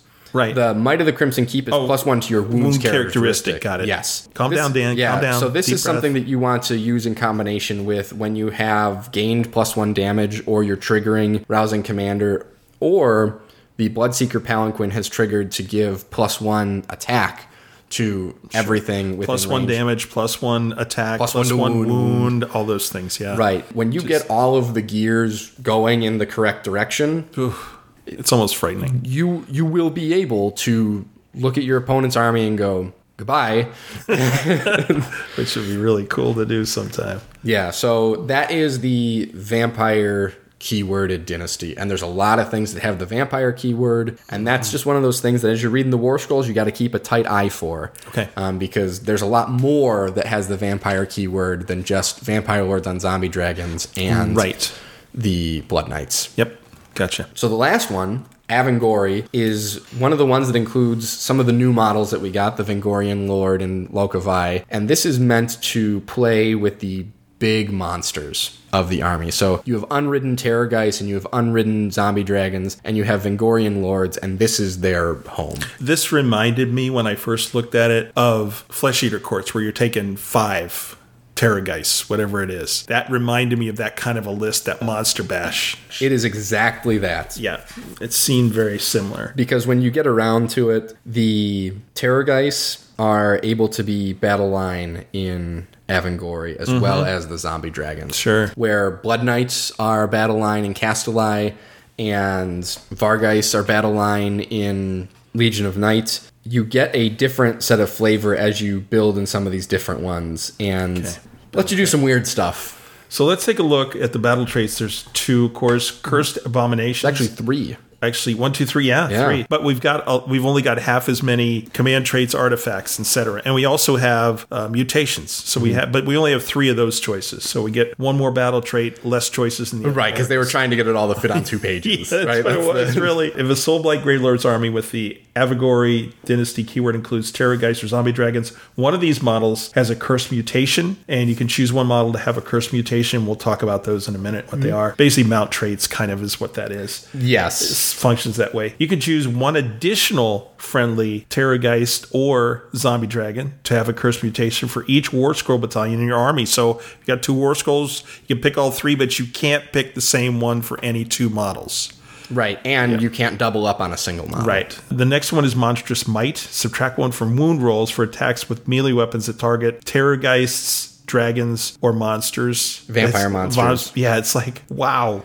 Unless the attacking unit is a monster. Yep. But for the most part, that's really good. And then Unstoppable Nightmares is the third one. In the combat phase, you can pick one friendly Terrorgeist, zombie dragon, or vampire monster to unleash its monster's power. If you do so until the end of that phase, use the top row. We've seen rules like that all the time. Top row of that model's damage table, regardless of how many wounds it has suffered. The same model can benefit from this ability more than once per battle. So you kind kind of have to keep track of that. Nonetheless, that when you need it, you get it. Yep. You can die, but man, you are going to go out in a blaze of glory. so that's the deal there. Uh, so let's go to command traits. What do you have for that one? I don't really like any of them. I think the one that catches my attention the most is an eye for an eye. Okay. So, an eye for an eye, if any wounds or mortal wounds are allocated to this general in the combat phase, add one of the damage characteristics of melee weapons used by this general, including their mount, until the end of that phase. Pairing this with Unstoppable Nightmares is not a bad thing. If you know that you're going to be swinging first, but you're probably going to, you know, die in return, maybe that's not where you do it. But if you know that you're going to take a bunch of damage and you're still going to be up there swinging, you're going to go, cool, I'm going second, but I'm going to fight as if I'm on the top row. That's going to be pretty all right. I'll have two wounds left, but it's okay. Artifacts of power. I'm all Well, you gotta you gotta pick one. I, I picked the same one. Oh, you picked the same one. Yep. Okay. Okay. So artifacts, I picked Gavar's collar. Once per battle at the start of the combat phase, you can say that the bear will don the collar. If you do so, you can re-roll wound rolls of one for attacks made by the bear in that phase. I picked this one because it's something. I again, I'm not impressed by any of these. Just like They're I all wasn't- once per battle, which yeah, and which is a like, bummer. Who was thinking of who did that? Right? It just yeah, whatever. So If I'm being honest, Avengorii feels like they had one really cool kit and they're like, it doesn't fit into any of these other ones. Like, I guess we'll make, I'll guess we'll make another uh, dynasty and, you know, we'll build some rules around it. And got to the end, you know, they'd spent all this time and effort on the first four and they got to Avengorii and they went, oh, shoot, this report's due in like 12 hours, guys. if I'm picking, I'll take Breath of the Void-maw. Once per battle in your hero phase, you can pick one enemy unit within six inches of the bear that's visible to them. On a three up, the unit suffers d6 mortal wounds. It's a lot of dice you roll a rolling. one. Okay. right? It, well, you once you, per battle, you roll a one. you roll a one or a two to trigger it, and then you roll one on the damage. Like there's a lot of dice rolling for not a lot of payoff, but on the other side of it, it can potentially free you up from a combat you don't want to be in. Sure. Understood. And then we have Curse Mutations. This Mm-hmm. one again is eh. See, I don't know. I really like two of these. okay. Okay. Which one did you pick then? I like the Nullblood construct. Mm. Reroll successful casting rolls for enemy wizards within nine inches of this model. Okay. Screws around with your opponent's plan. Sure. To me, nine inches is a little close, but if they have a hero, You have seven models, right? Right. Like this is Yeah, yeah. the in order to do anything with this army, you have to be close. There is no holding them at arm's length. There is no like listed benefit to running the little squishies in the li- in this army. You can take them, but Yeah. this list doesn't incentivize anything that is little and squishy. The other one I like is the Urges of Atrocity. Okay. Once per battle, this model can run and still charge later in the same turn. sure, that's always great. Always if you are going to fire off a heat seeking Terrorgeist missile and you know that those extra inches are going to get you a better charge, make sure it hits. right, you send it into your opponent's line, top of one, and now they have to deal with a Terrorgeist Mm-hmm. for like in their battle line right away. And I took Urges of Atrocity just mm. because I always like run and charge. It's a great thing, and a lot of a lot of units, most units don't have that. So, All right. so let's do spell lores, and then we're going to take a break. Yeah, it's just about lunchtime over Yep. here. We have Lore of the Vampires and Lore of the Death Mages. Well, before we talk about oh, that, Oh, we have Invigorating Aura. you have Invigorating Aura, which is another way to heal your stuff. Yep. So, Invigorating Aura has a casting value of 8. Pretty high, but we're going to keep reading. Add 1 to the roll for each friendly Soulblight Gravelord's hero on the battlefield.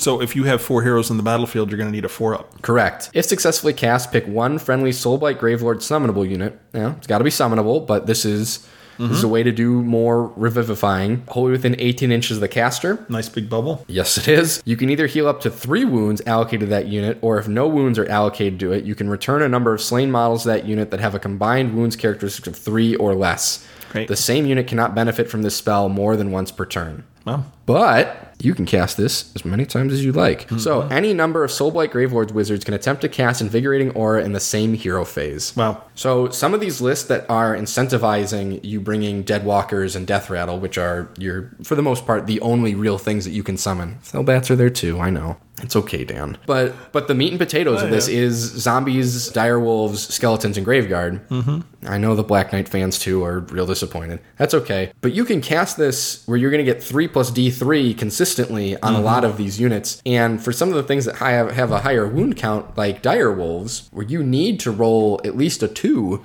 to get a dire wolf back, Yeah. This is guaranteeing you one. In the other units where Graveguard are super valuable, 3 plus D3 is just an absolute gift. To be able to say consistently, I am at minimum going to be getting 4 of this very expensive unit. It's 140 points for 10. It's 14 points a model. Every time that you you know, On average, you're going to get five of them back. On average, if you're rolling the D th- two on the Mm-hmm. you're, D3. you're talking about 70 points of retention every one of your hero phases. Sure. This is a significant spell that every wizard knows. Mm-hmm. Every wizard knows Invigorating Aura on top of whatever's on their War Scroll and on top of whatever spell lore that you pick. Sure. Now, Nice. the nice thing is, is that Nagash knows all of them, Of course. which with his price tag, he better. Or if you have a hero and you want to throw those three wounds on them, they're getting down there a little bit, that would move them up a bracket or two maybe on your table, for example. No, no, no, no, no. Right. So this is only summonable. Summonable, got it. Right. Only summonable. I see that now. yeah. Yes. Okay. Only summonable. So yes, yes, but no. Calm down. One more time. This is why it's a two man show as opposed to. so exciting. So Dan, since you're so excited, let's talk about Lore of the Vampires. Okay. These are for Nagash and Vampire Wizards only. Which two spells did you pick? Pinions has a casting value of five. Uh, One of the things as we go through these, the casting values for these spells are so good. I mean, they're so reliable. They're reliable. Very reliable. If successfully cast until your next hero phase, add six to the move the caster's move characteristic. Wow. And you can't benefit more than once per turn from this spell. Right. So Wow. if it double triggers, you're not getting plus 12 to your move. Nope. One of the Still. big things to note here for former Legions players is this no longer grants the ability to fly. It's still plus 6 to move, but you don't gain the ability to fly, which your previous Amethystine Pinions did. Okay. So I love that one. And then I also picked Soul Pike, and I know there's some people that are like, ah, I don't know. But this is a 50 50 chance here. Soul Pike has a casting value of only six. It's successfully cast. Pick one enemy unit within 18 inches of the caster that's visible to them. Until your next hero phase, if that unit makes a charge move, roll a number of dice equal to the charge roll for that unit. For each four up, that unit suffers one mortal wound, but it can't be affected, obviously, by this spell more than once per turn, which again, you can't double Right. double tap. So you just pick two different targets. Right. One of the things I really liked about this, and I played a game against Christian from the Pants Mafia. It's on his YouTube channel. I was putting this spell on his units that were going to be able to charge 3d6. Mm-hmm. Well, you better hope you don't roll a 17. sure would be a shame. if you took seven mortal wounds or something like that. Yeah. seven, mortal wounds. Putting this on a hero, right? A five wound hero that makes a 10 inch charge, you can kill him before, you know, they even get to the combat phase. Yeah, so it's not bad. It has a lot of value, and that's one of the reasons why it's one of the ones I picked. Yep. The other one I picked is Amaranthine Orb because it's fun. Yeah, sure. Uh, has a casting value of six. If successfully cast, pick one point on the battlefield within nine inches of the caster that's visible to them, and draw an imaginary line one millimeter wide between that point and the closest part of the caster's base. Roll a dice for each unit that has models passed across by this line. On a two up, that unit suffers D3 mortal wounds. Death units are not affected by this spell. This is one of the ones where if you get to double cast it, cool. It's a tripwire. It's super close proximity. I really like it on the Vampire Lord on Zombie Dragon because his base spell is really meh. This is actually probably going to do more damage than the spell on his War Scroll. Okay. And he's going to be in close anyways. So, Sure. That makes sense. you know, if your local meta is death units, though, don't take it. You're wasting your time. Moving over to Lore of the Death Mages, this is Nagash, Mortarchs, or Death Mages, Wizards. That's it. Okay. So, So, I think these are the better spells. Yeah. Pretty consistently. Unfortunately, though, you only have necromancers that are your only death mages that you can take. I picked Decrepify as my first one. Okay. Uh, has a casting value of six. If successfully cast, pick one enemy hero within 18 inches, good range, that's visible to them until your next hero phase. Subtract one from wound rolls. Why can't I say wound? That's so stupid. Subtract one from wound rolls for attacks made by the model and subtract one from the damage characteristic. Whoa! Of that melee weapon. So you get somebody who's got a damage characteristic of two, even. You know, you got a bunch of ogres, you know, damage two, damage three, whatever it is. You're taking one off of that. If they're taking like 10 or 15 swings at you, that's a huge difference in the cumulative damage. Plus, you're taking one again from wound rolls. Yeah. Which you could combine that with something else because there are other things in here that give you minus one to wound. We've already talked about some of those. And so that seems really good. Then the other one I like is uh, Spectral Grasp. Has a casting value of six. If successfully cast, pick one terrain feature wholly within 18 inches of the caster is visible to them. Until your next hero phase, have the move characteristic rounding down of enemy units to start a normal move within three inches of that terrain feature. I can think of so many games when a unit has been within within that distance, you know, of, Of a a, terrain terrain feature, and I would just love to have had the movement. It just shut them down. It'd be like, yeah, that would be awesome.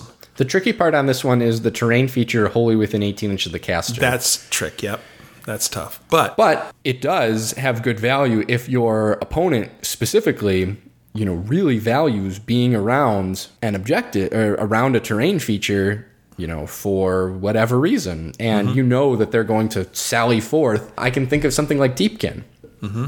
where some of the units are going to be hanging out near their Gloomtide shipwrecks. and that counts as a terrain feature. It does count as a terrain feature, and then you can use their terrain feature against them. yeah, it's like if you have some eels there. I mean, that would be really effective, wouldn't it, against eels? Yes, Yeah, that would Going- really slow them down. Going from movement, I want to say 14 down to movement seven is that might make it tough. it, it might make it impossible. yeah, which would be really useful. So, and it it goes off on a six. I mean, goodness. Mm-hmm. So, what did you pick? So there's going to be two that I'm going to talk about, and they are my old reliables. Okay, okay. Overwhelming Dread, Mm-hmm. casting value of a 5. If successfully cast, pick one enemy unit within 18 inches of the caster invisible to it. To your next hero phase, subtract 1 from hit rolls for attacks made by that unit. The ability to trigger this twice and place it on the same unit twice for minus 2 to hit is really good. Yeah, sure. Fading Vigor, casting value of a 6. If successfully cast, pick one enemy unit within 18 inches of the caster that's visible to them. Subtract 1 from the attack's characteristics to a minimum of 1 until your next hero phase. So you take heroes that are on mounts that do a bunch of attacks. Every single profile Is loses one minus two, attack. yeah. Now, this is another one you could double up. This is one you can Okay, double now up. spectral grasp, the one I talked about with the terrain, couldn't you double up that one? You could have and have again. Could you not? It doesn't say more than once. That's an interesting question. Yeah, could you have them once? If they're eight, you could have them to four and then have them to two. Because it's picking the terrain feature. Yep. Yeah, I don't know. Just a question. And then decrepify, I would think that one you could, Yes. that would double up as well, which yes, would be really powerful. that one is a, a clear and obvious answer. Yeah. Because it says can't be affected by the same spell more than once per turn. I would think that you can quarter it. Yeah, it's. I mean, it seems that would be a good one to F- FAQ to see. I agree. Yeah. because that would be that would be really good, right? And you're like, well, your eels were move 14. Now they're only moved three. now, yeah, now they're now they're move three, and your opponent goes, what? Oh, and you get the double turn. See so here you go. You're going to say hello to them about two seconds. Yeah. That's One of the things here I'd really like to point out is since Nagash knows all these spells, he's not limited to just the three that you took before. Mm-hmm. Having the ability to not have to sacrifice any of these for anything else really opens up an interesting toolbox. So having something like Soul Harvest, which is cast on a seven, enemy units within three inches suffer D3 mortal wounds for each mortal wound inflicted by the spell and not negated. On a five up, you get to heal for each one of those. sure. That's pretty cool. Him kicking out Amaranthine Orb, being able to toss out Overwhelming Dread, and Fading Vigor, and Spectral Grasp, and Prison of Grief, and Decrepify, and Mystic Shield, and there's a lot of value in that. Yeah. Now, again, the price tag is still pretty high, and I'm not super sure where the validity of it is. I will be goofing around with some lists to see how it works. But I don't think a lot of folks really appreciate and understand the ability to pull from 13 spells in this lore, plus the realm spell, so 14, plus Arcane Bolt, Mystic Shield, both of which he can cast an unlimited number of times. He's not able to necessarily recast Invigorating Aura. Any wizard can attempt to cast it regardless. Right, okay, yeah. But so 13, 15, and then the two spells he knows on his own. He knows 17 spells, and you get to cast eight of them a turn, some of which you'll be doubling up on as a result of every nine up. Again, the price tag is a little high. Yeah. Almost But- a thousand points. Yeah. Yeah. But you're going to be able to get a lot of mileage on being able to have the right tool in your toolkit for every single situation you can come across. So, Okay. Brendan, let's take a break and we will come back and we will start talking War Scrolls. Mm-hmm. Okay. Here's to five miserable months on the wagon and all the irreparable harm that it's caused me.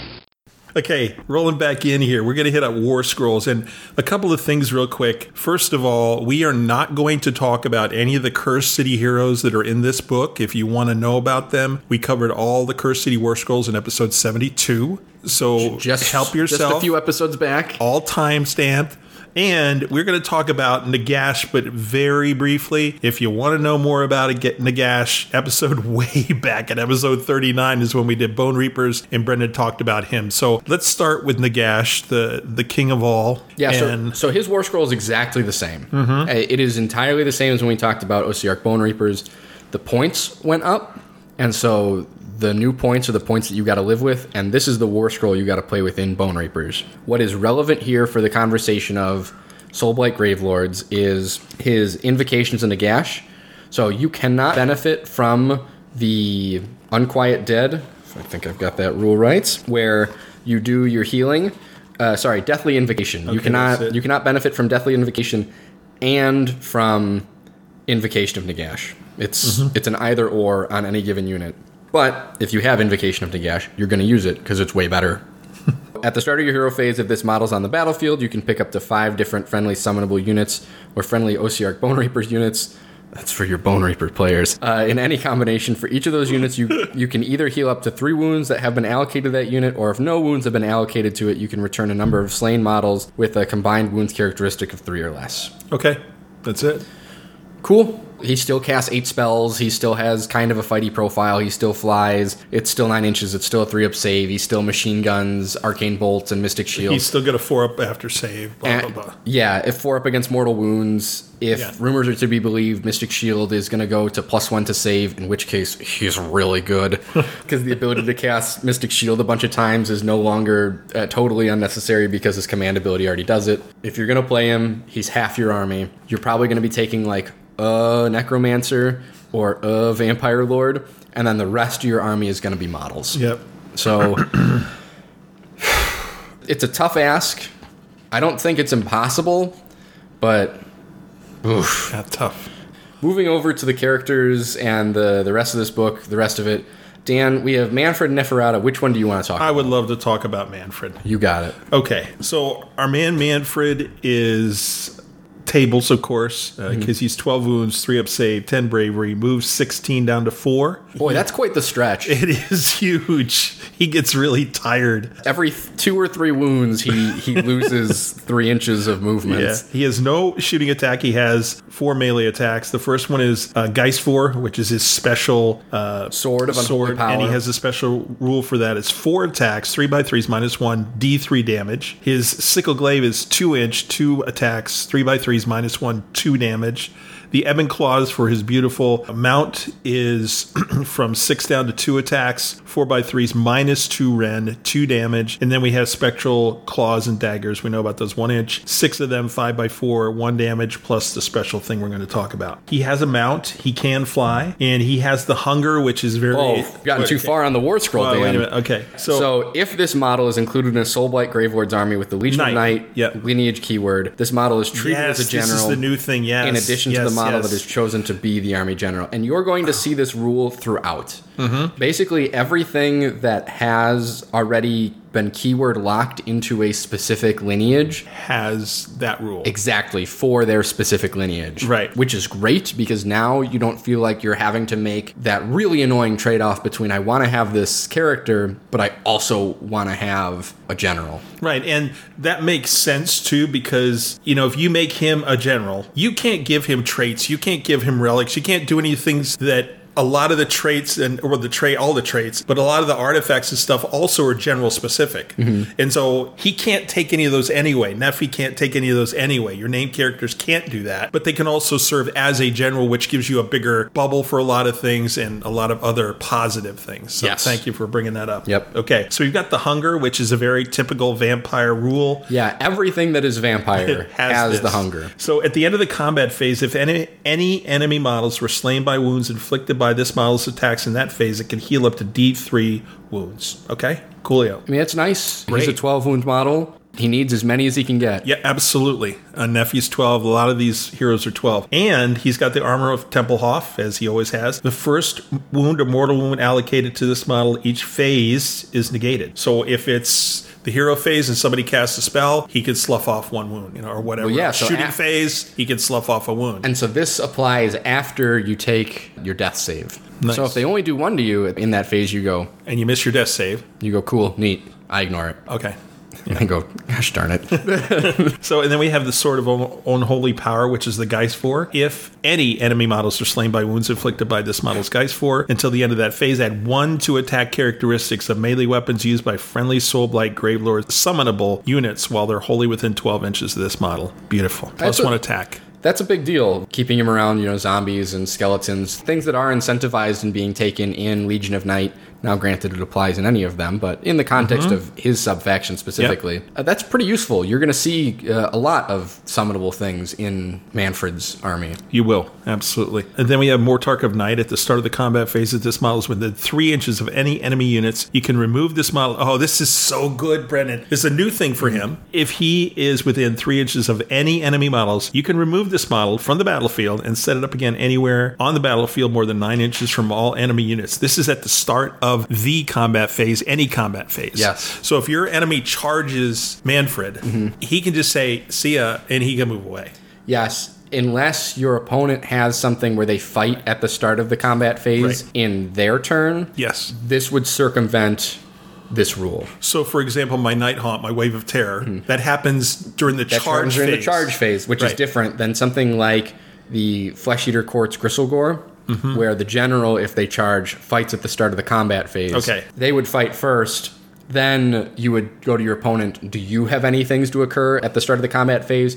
That's when they would trigger after you have resolved your things first. Okay, Or you're great. playing Deepkin. Right, but that's still really It, good. it's a very limited scope, and there are things to deal with it, but most armies are not going to be able to do much about it. Yeah. Which is kind of cool. and then he has Frightful Touch, of course, with the Spectral Claws and Daggers, sixes or mortal wounds. Attack sequence ends. Very typical for a Death Army. This is going to be the same across a number of units in the book as well. Yeah, Eh, a lot of people have ghosts on their it- bases. It has been the same for time immemorial. the, Okay, so he is a wizard. He has two casts and two unbinds. He knows Arcane Bolt, Mystic Shield, and Wind of Death. Wind of Death has a casting value of seven. If successfully cast, pick one enemy unit within 18 inches of the caster invisible to them. Roll a dice for that enemy unit and each other enemy unit within six inches of that unit. On a three up, the unit suffers D3 mortal wounds. Brendan, you could have one unit that you hit, and there could be four other units on the edges or behind or wherever mm-hmm. that are all going to get affected. yeah, this one's got a high upside, right? The issue is it's a casting value of a seven.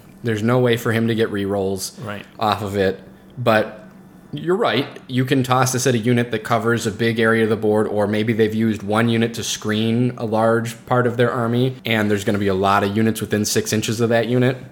Yeah, Well, I think about your one ogre unit I could have hit up, and you had like two or three other units right next to it, which, yeah, that would have been great. Mm-hmm. yeah. Uh, I, I mean, it's good. It's yeah, fine. Yeah. The command ability figure of Undeath. You can use this once per turn in your hero phase. If you do so, add one to hit wound rolls for friendly Soulblight Gravelord units.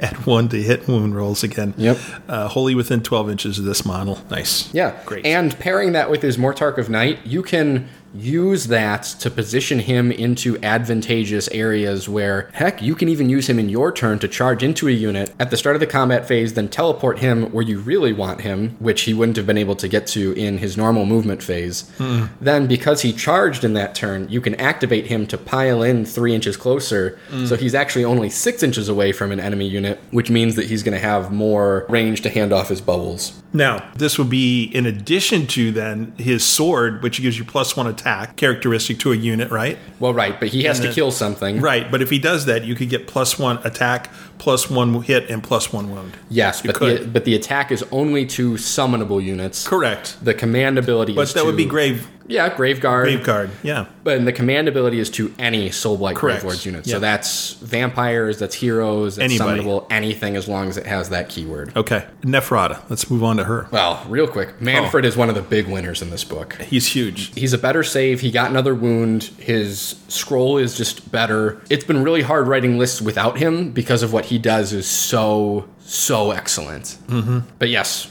to Neferata now. Okay. So Neferata is keyword locked in the Legion of Blood. She is movement 16 down to 4, same as Mannfred. I guess these vampires just get real tired. 3 up save, another improvement. She used to be a 4 up save, and 12 wounds. These are things in combination that you're going to really feel when you're playing. That you're like, oh, these are much less fragile than they were before. And bravery 10, because vampire. Of course. She has the Akhmet Har, the Dagger of Jet, which is a 1 inch range, 5 attacks, 2s by 3s, rend 1, damage 1. The Akin Seth, 1 inch range, 2 attacks, 2s by 3s, rend 2, damage 2. And then she has the Abyssal Talons and Spectral Claws, which are exactly the same as Mannfred's, Yep. because they have the same kind of mounts. Yes. If she's included in a Legion of Blood army, she is also a general in addition That's to what you everything talked else. about. Yep.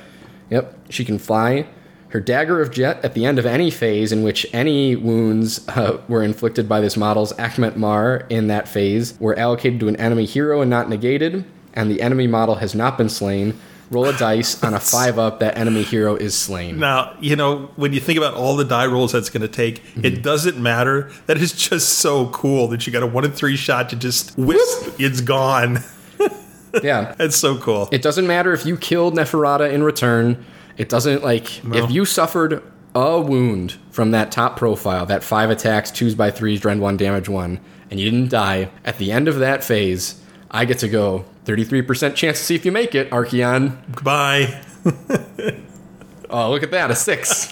I'll take that trade. Oh, that's amazing. She is the Mortarch of Blood. At the end of the combat phase, if any enemy models were slain by wounds inflicted by this model's attacks in that phase, you can heal up to d6 wounds allocated to this model. All right. Pretty good. Obviously, an improved version of the Hunger, but that makes mm-hmm. sense. She also has Frightful Touch for the Spectral Claws and Daggers. Yep, yep. She is a two cast, two unbind wizard. Her base spell is Dark Mist. Has a casting value of a six. This is a really good spell. If successfully cast, pick one friendly Soulblight Gravelords unit wholly within 12 inches of the caster. Ignore negative modifiers when making save rolls for attacks that target that unit until your next hero phase. This is like Ethereal Plus, is what this is.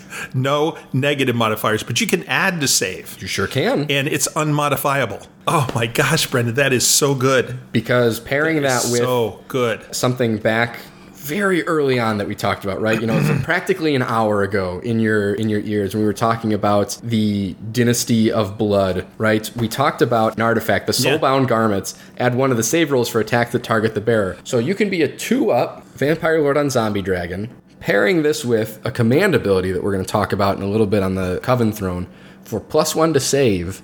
You are a two up unrendable It's unbelievable. Vampire Lord on Zombie Dragon. It's unbelievable. It's really good. It's it's unbelievable. So this is a, a good shout, right? Where Mannfred really plays well in any other of the subfactions, except for kind of Avengorii, but that's Yeah, the well, same with a lot of the stuff. He plays well in Vyrkos, he plays well in Kastelai, Night, Blood. Neferata plays really well in Blood and Kastelai, because the ability to hand this out to a turbocharged Vampire Lord on Zombie Dragon. Now, granted, you know, they're not going to be doing the base plus one save from the Coven Throne or from the artifact. Oh, sorry, the Coven Throne would make them a one up save. My apologies.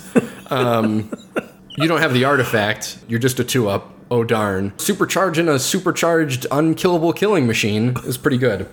Command abilities you can use this command ability once per turn in your hero phase. If you do so, subtract one from hit rolls for attacks made with melee weapons that target friendly Soulblight Gravelord units wholly within 12 inches of this model until your mm. next hero phase. So you get to put her in the middle of your battle line and just move it all up together. This is one of the things that you see, just like Mannfred's Mortarch of Night, where you can use him to teleport all, all over the board and play mm. mind games with your opponent. This is one of the things that you see Neferata's rule and her Legion overlap. Her stuff can never suffer from a negative modifier. A lot of your stuff is going to be useless in terms of like what you paid for. And now she's going to sit at the center of this brick of skeletons and graveguard and march forward and you're going to just crash against this wall and nothing is going to happen. Mm-hmm. So, Awesome. pretty okay.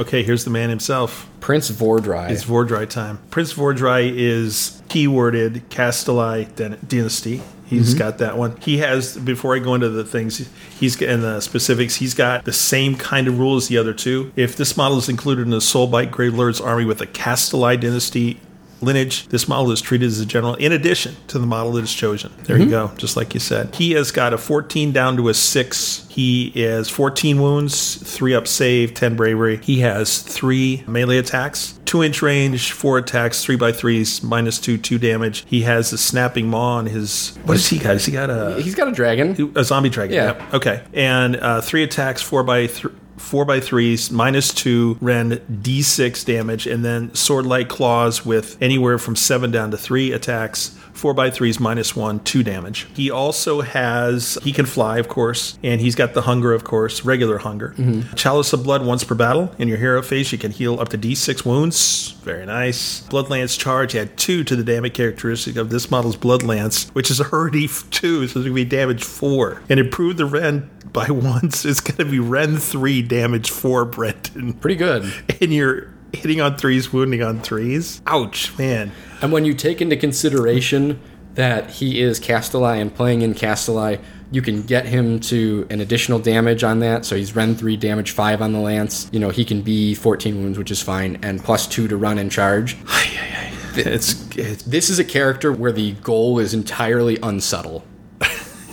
sure. Yeah. So we have Breath of Shyish. In Uh, your it's shoot- not a shooting attack. Oh, okay. In your shooting phase. Yes. Okay. Because it's not listed as an attack in his profile. So Right, so you can run and still do this. Okay, so in your shooting phase, you can pick one enemy unit within nine inches of this model that's visible to it. On a three up, that unit suffers the number of mortal wounds equal to the Breath of Shyish value shown on the, on the table. It's from D6 down to one. It used to be just straight six on Yeah, that first yeah. table, and that was bananas. And this is still still really good. yes. Uh, combined with all the other stuff. He is a wizard. He has one unbind and one cast. And the only thing he's going to be trying casting Is is, Quick hi- is his base spell. if you cast it on a seven, add one to hit and wound. Here we go. He's he's doing that lance on twos by twos. Because you add one to hit and wound rolls mm-hmm. for attacks made by melee weapons by the caster. Ay ay ay. right, so his lance goes to twos by twos, the maw goes to threes to twos, the sword like claws go to threes and twos. That's pretty good. Just run him into anything. Doesn't Yeah. matter what you run him into. Right, you're going to boom. melt whatever it is that you that Yeah. you make contact with. Just total steamroller. He's not a hammer. He's more like a mace. Well, and then when you jump down to his command ability, Yeah, which so you can use the command ability once per turn in your hero phase. If you do so, pick one other other friendly Soulblight Gravelord's hero that is wholly within 12 inches of this model. That hero can fight again. it can fight. Yeah. It fights in the hero phase. Right, right. So, So, you- it's fighting in the hero phase. right. Is what it is. So you We've pair right. So you pair him with a vampire lord or zombie dragon. Right. Or Prob- probably. Or anybody. Because you can run him in not Kastelai and pair him up in Legion of Night with Mannfred. Or And you Mannfred. go, here you go, Mannfred. You get to fight. You know, we're going to free you up from that spot so you can go do this other thing over here. Mm-hmm. If you have Vhordrai and another Vampire Lord on Zombie Dragon, you're talking about 800 and some odd points to your army Yeah, true. huge price tag. But like I said before, the results that you are aiming for is entirely unsubtle.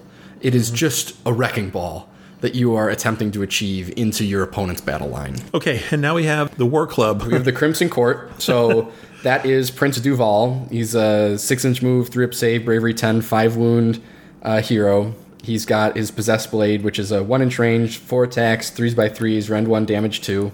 Neat. He has the hunger. He's a one cast, one unbind wizard, and he the base spell he has is Fiendish Lure. It casts on a five. You pick one enemy unit within six inches of the caster is visible to them.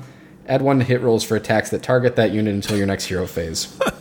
Okay. He is paired with the Crimson Court, which are 6 inch move, 4 up save, bravery 10, 1 wound apiece. Gorath the Enforcer adds 2 to his wounds characteristic, so he Be is three. 3. Mm-hmm. They have 3 different weapon profiles for the 3 different models. The Soulbound Mace, which Gorath has, is 2 inch range, 2s by 3, uh, 2 attacks, 3s by 2s, no rend, damage D3. The Paired Blades is 1 inch range, 3 attacks, 4s by 3s, rend 1, damage 1. And the Honed Bludgeon is 1 inch range, 2 attacks, 4s by 3s, no rend, damage 1. They have the Hunger, and when this unit makes a move, it can pass across terrain features in the same manner as a model that can fly. Okay. All right. All right. Yeah. It's like a mini hero unit that you would get if you choose to take it. It's not at that same level that some of the other uh, Underworlds teams that we've been talking about as of late meet, where there's like real, actual, meaningful effectiveness on the table where you go, okay. And it's for it's 200 points for four models. Okay. Yeah, I think largely that can be better spent, but it's not totally useless. It's a hero and some other models. Okay. For 200 points. If you have a weird number of points floating around, There you okay. go. Buy in. Sure. And then we have the Mother of Nightmares. Yes. Lauka Vai. Beautiful. Beautiful, beautiful. You want to talk about her or the Lord? Sure, I'll talk about her. She is the named character for Avengorii, and as such, if you take Avengorii, is treated as the general, regardless of who else you would take as the general. Mm-hmm. It could be anybody, could be a Vengorian lord. Probably just that. 12 inch move, 3 up save, bravery 10, 11 wounds. She can fly. She has the Askurga Rapier, which is a 1 inch range, 4 attacks, 3s by 3s, rend 1, damage 2. Gore Drench Challenge, 3 inch range, 3 attacks, 4s by 3s, rend 1, damage d6. And the Impaling Tail, which is 1 inch range, d6 attacks, 4s by 4s, no rend, damage 1. Yeah, that's pretty alright. It's the exact same profile as the Vengorian Lord, but the difference is she makes it up in her different abilities and things like that. And unlike the Vengorian Lord, she is one of the models that can be a general. Naturally, automatically, right. yes. But she is named, so taking her across lists is not always as attractive as a Vengorian Lord. Yep. So she is the tra- uh, the champion of Avengorii. After this model makes a charge move, you can pick one enemy unit within one inch of this model and roll a number of dice equal to the charge roll for that charge move. For each five up, that enemy unit suffers one mortal wound. All right. It's neat. It's a little more damage. Nightmare's Miasma, which is pretty good. While an enemy unit within 3 inches of any friendly models with this ability worsen the Rend characteristic of that unit's melee weapons by 1 to a minimum of blank. There's no adding saves to you by making their Rend so bad that, that your save is better. Undeniable Impulse. So this is a rule. I like what they're trying to go for here. I don't know necessarily the value it provides. At the start of your hero phase, roll a dice for this model. If the roll is equal to or less than the number of the current battle round, until your next hero phase, this model can run and still charge later in the same turn. However, this model cannot use command abilities until your next hero phase. Hmm. Any command abilities, not just the one on your war scroll flatly. You know, you mm-hmm. can't reroll charge rolls, you can't reroll hit rolls of one. Just blanket statement. Mm-hmm. She has the hunger. She is a one cast, one unbind wizard, and she has Death's Downpour, which is an amazing spell, but is a nightmare to cast. So, uh, casting value of an eight. If successfully cast, charge rolls made for enemy units within 12 inches of this model are halved until your next hero phase. Wow. It's a high price to pay, but if you get it off, it's really good. And then her command ability, A Queen Amongst Monsters. You can use this command ability once per turn in your hero phase. If you do so, pick one enemy unit on the battlefield until your next hero phase. Add one to hit rolls for attacks made with melee weapons by friendly Soulblight Gravelord monsters that target that enemy unit.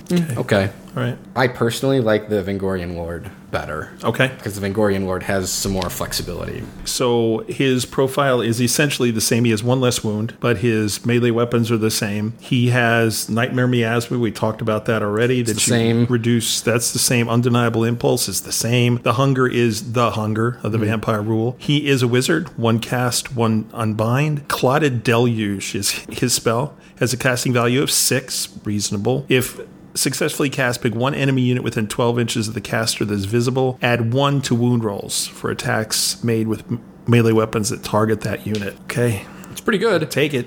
Right. And then the command ability. Festering Feast. You can use this command ability at the end of the combat phase. If any attacks made by a friendly Soulblight Gravelord's unit in that phase destroyed any enemy units. If you do so, you can heal up the D6 wounds allocated to that Soulblight Gravelord's unit. The same unit cannot benefit from this command ability more than once per phase. That's a great way of healing your vampires. Yep. Now, this, Brendan, the way this reads, that's anywhere. Yeah. It's not within so many inches of him or anything else. It's, It's just anywhere on the board. Anywhere on the board. Hmm. That's really good. As long as one of your units killed another unit, that unit that did the killing can heal D6 wounds. Yeah. Now, you can't return models, but this is something where Vampire Lords on Zombie Dragons, Vengorian Lords, your Mortarchs, Nagash. Or like Vhordrai or your Vampire Lord of the Zombie, those Yep. guys are going to be in close combat. They're going to be locked in. He can, no matter where he is, he can just say, okay, roll a d6. and Because they're going to be killing units. Right, and this is one of the things where we talk about is keyworded vampire here on Vengorian Lord. Kastelai makes sense. Mm-hmm. Right. Oh, there's Grandma. Okay. Gotta love her. So, do you want to talk about Belladamma Volga or Radukar? I'll talk about Radukar, I think. Okay. Yeah. Now we're going to start talking about the four Vyrkos characters. Belladamma Volga is first amongst them. She is a 10 inch move, 4 up save, bravery 10, 9 wound grandma on wolf. Um, she has the time worn scimitar, 1 inch range, 3 attacks, 3s by 3s, rend 1, damage d3. Pretty fair output. And Lupine. the wo- wolf is bigger than she is. It's Yeah. like insane. The Lupine Fangs and Claws is 1 inch range, 6 attacks, 4s by 4s, no rend, damage 1. If she's in a Vyrkos army, she is treated as a general. Uh, wolves are treated as mounts. She has the Hunger. She has the first of the Vyrkos, which is add 1 to casting, dispelling, and unbinding rolls for this model. In addition, roll a dice before you allocate a wound or a mortal wound to this model if it is within 3 inches of any friendly dire wolves, keyworded. On a 3 up, that wound or mortal wound is allocated to one of those units instead of this model. Which you're like, okay, you know, that uh, she's probably going to have, you know, a retinue of, you know, some wolves. Well, let's hold on here a second because we're going to talk about how many wolves she can have. sure. Belladamma is a wizard. She can attempt to cast two spells and unbind two spells. And remember, if you're playing her in Virko, she can re-roll casting rolls. Mm-hmm. Uh, she has the Lycan Curse, which is a casting value of a 7. If successfully cast, pick one enemy unit within 18 inches of the caster invisible to them. That unit suffers D3 mortal wounds. And it's actually a casting value of six because she's always adding one. Correct. Yeah. If any models in that unit were slain by this spell, before removing the last slain model, you can add one unit of dire wolves to your army. The number of models in these in the new unit must be equal to the number of models in the enemy unit that were slain by this spell. Set up a new unit within three inches of the slain models unit, and then remove the slain model from play. That's awesome, Brendan. I mean, the most you're going to kill is three, Sure. but it's three dire wolves back. It's three dire wolves for free, Yeah. right? And how much does a unit of dire wolves cost, Dan? It's 10 for, it's 135 for 10. okay. So it's 13 points a model. So you're talking up to about 40 points worth of wolves, potentially, Yeah. And over every the, time she casts this. and over the course of the game, that's pretty good. you know, on its own. Yeah, sure. Her second spell is Under the Killing Moon, which is a casting value of a 6. If successfully cast until your next hero phase, if the unmodified hit roll for an attack made with a melee weapon by a friendly Soulblight Gravelord's unit wholly within 12 inches of the caster is 6, that attack inflicts 2 hits on the target instead of 1. Make a wound and save roll for each. Exploding sixes. Right, so this means that she wants to be close to the action, and she's got her wolf shrug, so she can be close to the action. You're not going to feel bad about it. She certainly seems like, based on her profile and stuff, to be a support character. Mm-hmm. I mean, she's you're not going to expect her to do a whole lot of damage. Right, she's not going to do the work, No, but her units- spells- the units that are wholly within 12 inches of her Yes. are going to. Absolutely. Both of these are agnostic of whatever lineage you put her in. Yep. Now, granted, she's best in Vyrkos because you get to re-roll these casting attempts. You can put her in knight. You Mm-hmm. can put her anywhere. You're right. Yes, you can. And then, so her command ability, Pack Alpha, you can use this command ability at the start of your hero phase. If you do so, pick one friendly Dire Wolves unit wholly within 12 inches of this model. That unit is eligible to fight in the combat phase if it's within 6 inches of an enemy unit instead of 3, and can move an extra 3 inches when it piles in. Okay. I mean, we'll talk about wolves for sure, and you can't, you're not going to really send them around expecting them to kill stuff. They have another purpose. Like, they're really good screens because Yeah, they're absolutely. shockingly durable. Excellent. Yeah. and they're summonable, so Yeah. it, it's tough to move them Yep. if you've put them where you want them to be. Yep. Absolutely. And then between Lady Annika and Kritza, which one do you want to talk about? I want to talk talk about the rat guy. Okay. so why don't you talk about Annika? So Lady Annika, the Thirsting Blade, is a keyword locked Vyrkos dynasty, and if she's in your army, she also counts as your general. So Mm-hmm. for you can potentially have five generals if you want to take all of the Vyrkos heroes and then whoever Mm-hmm. Sure. you want to take as your general. Sure.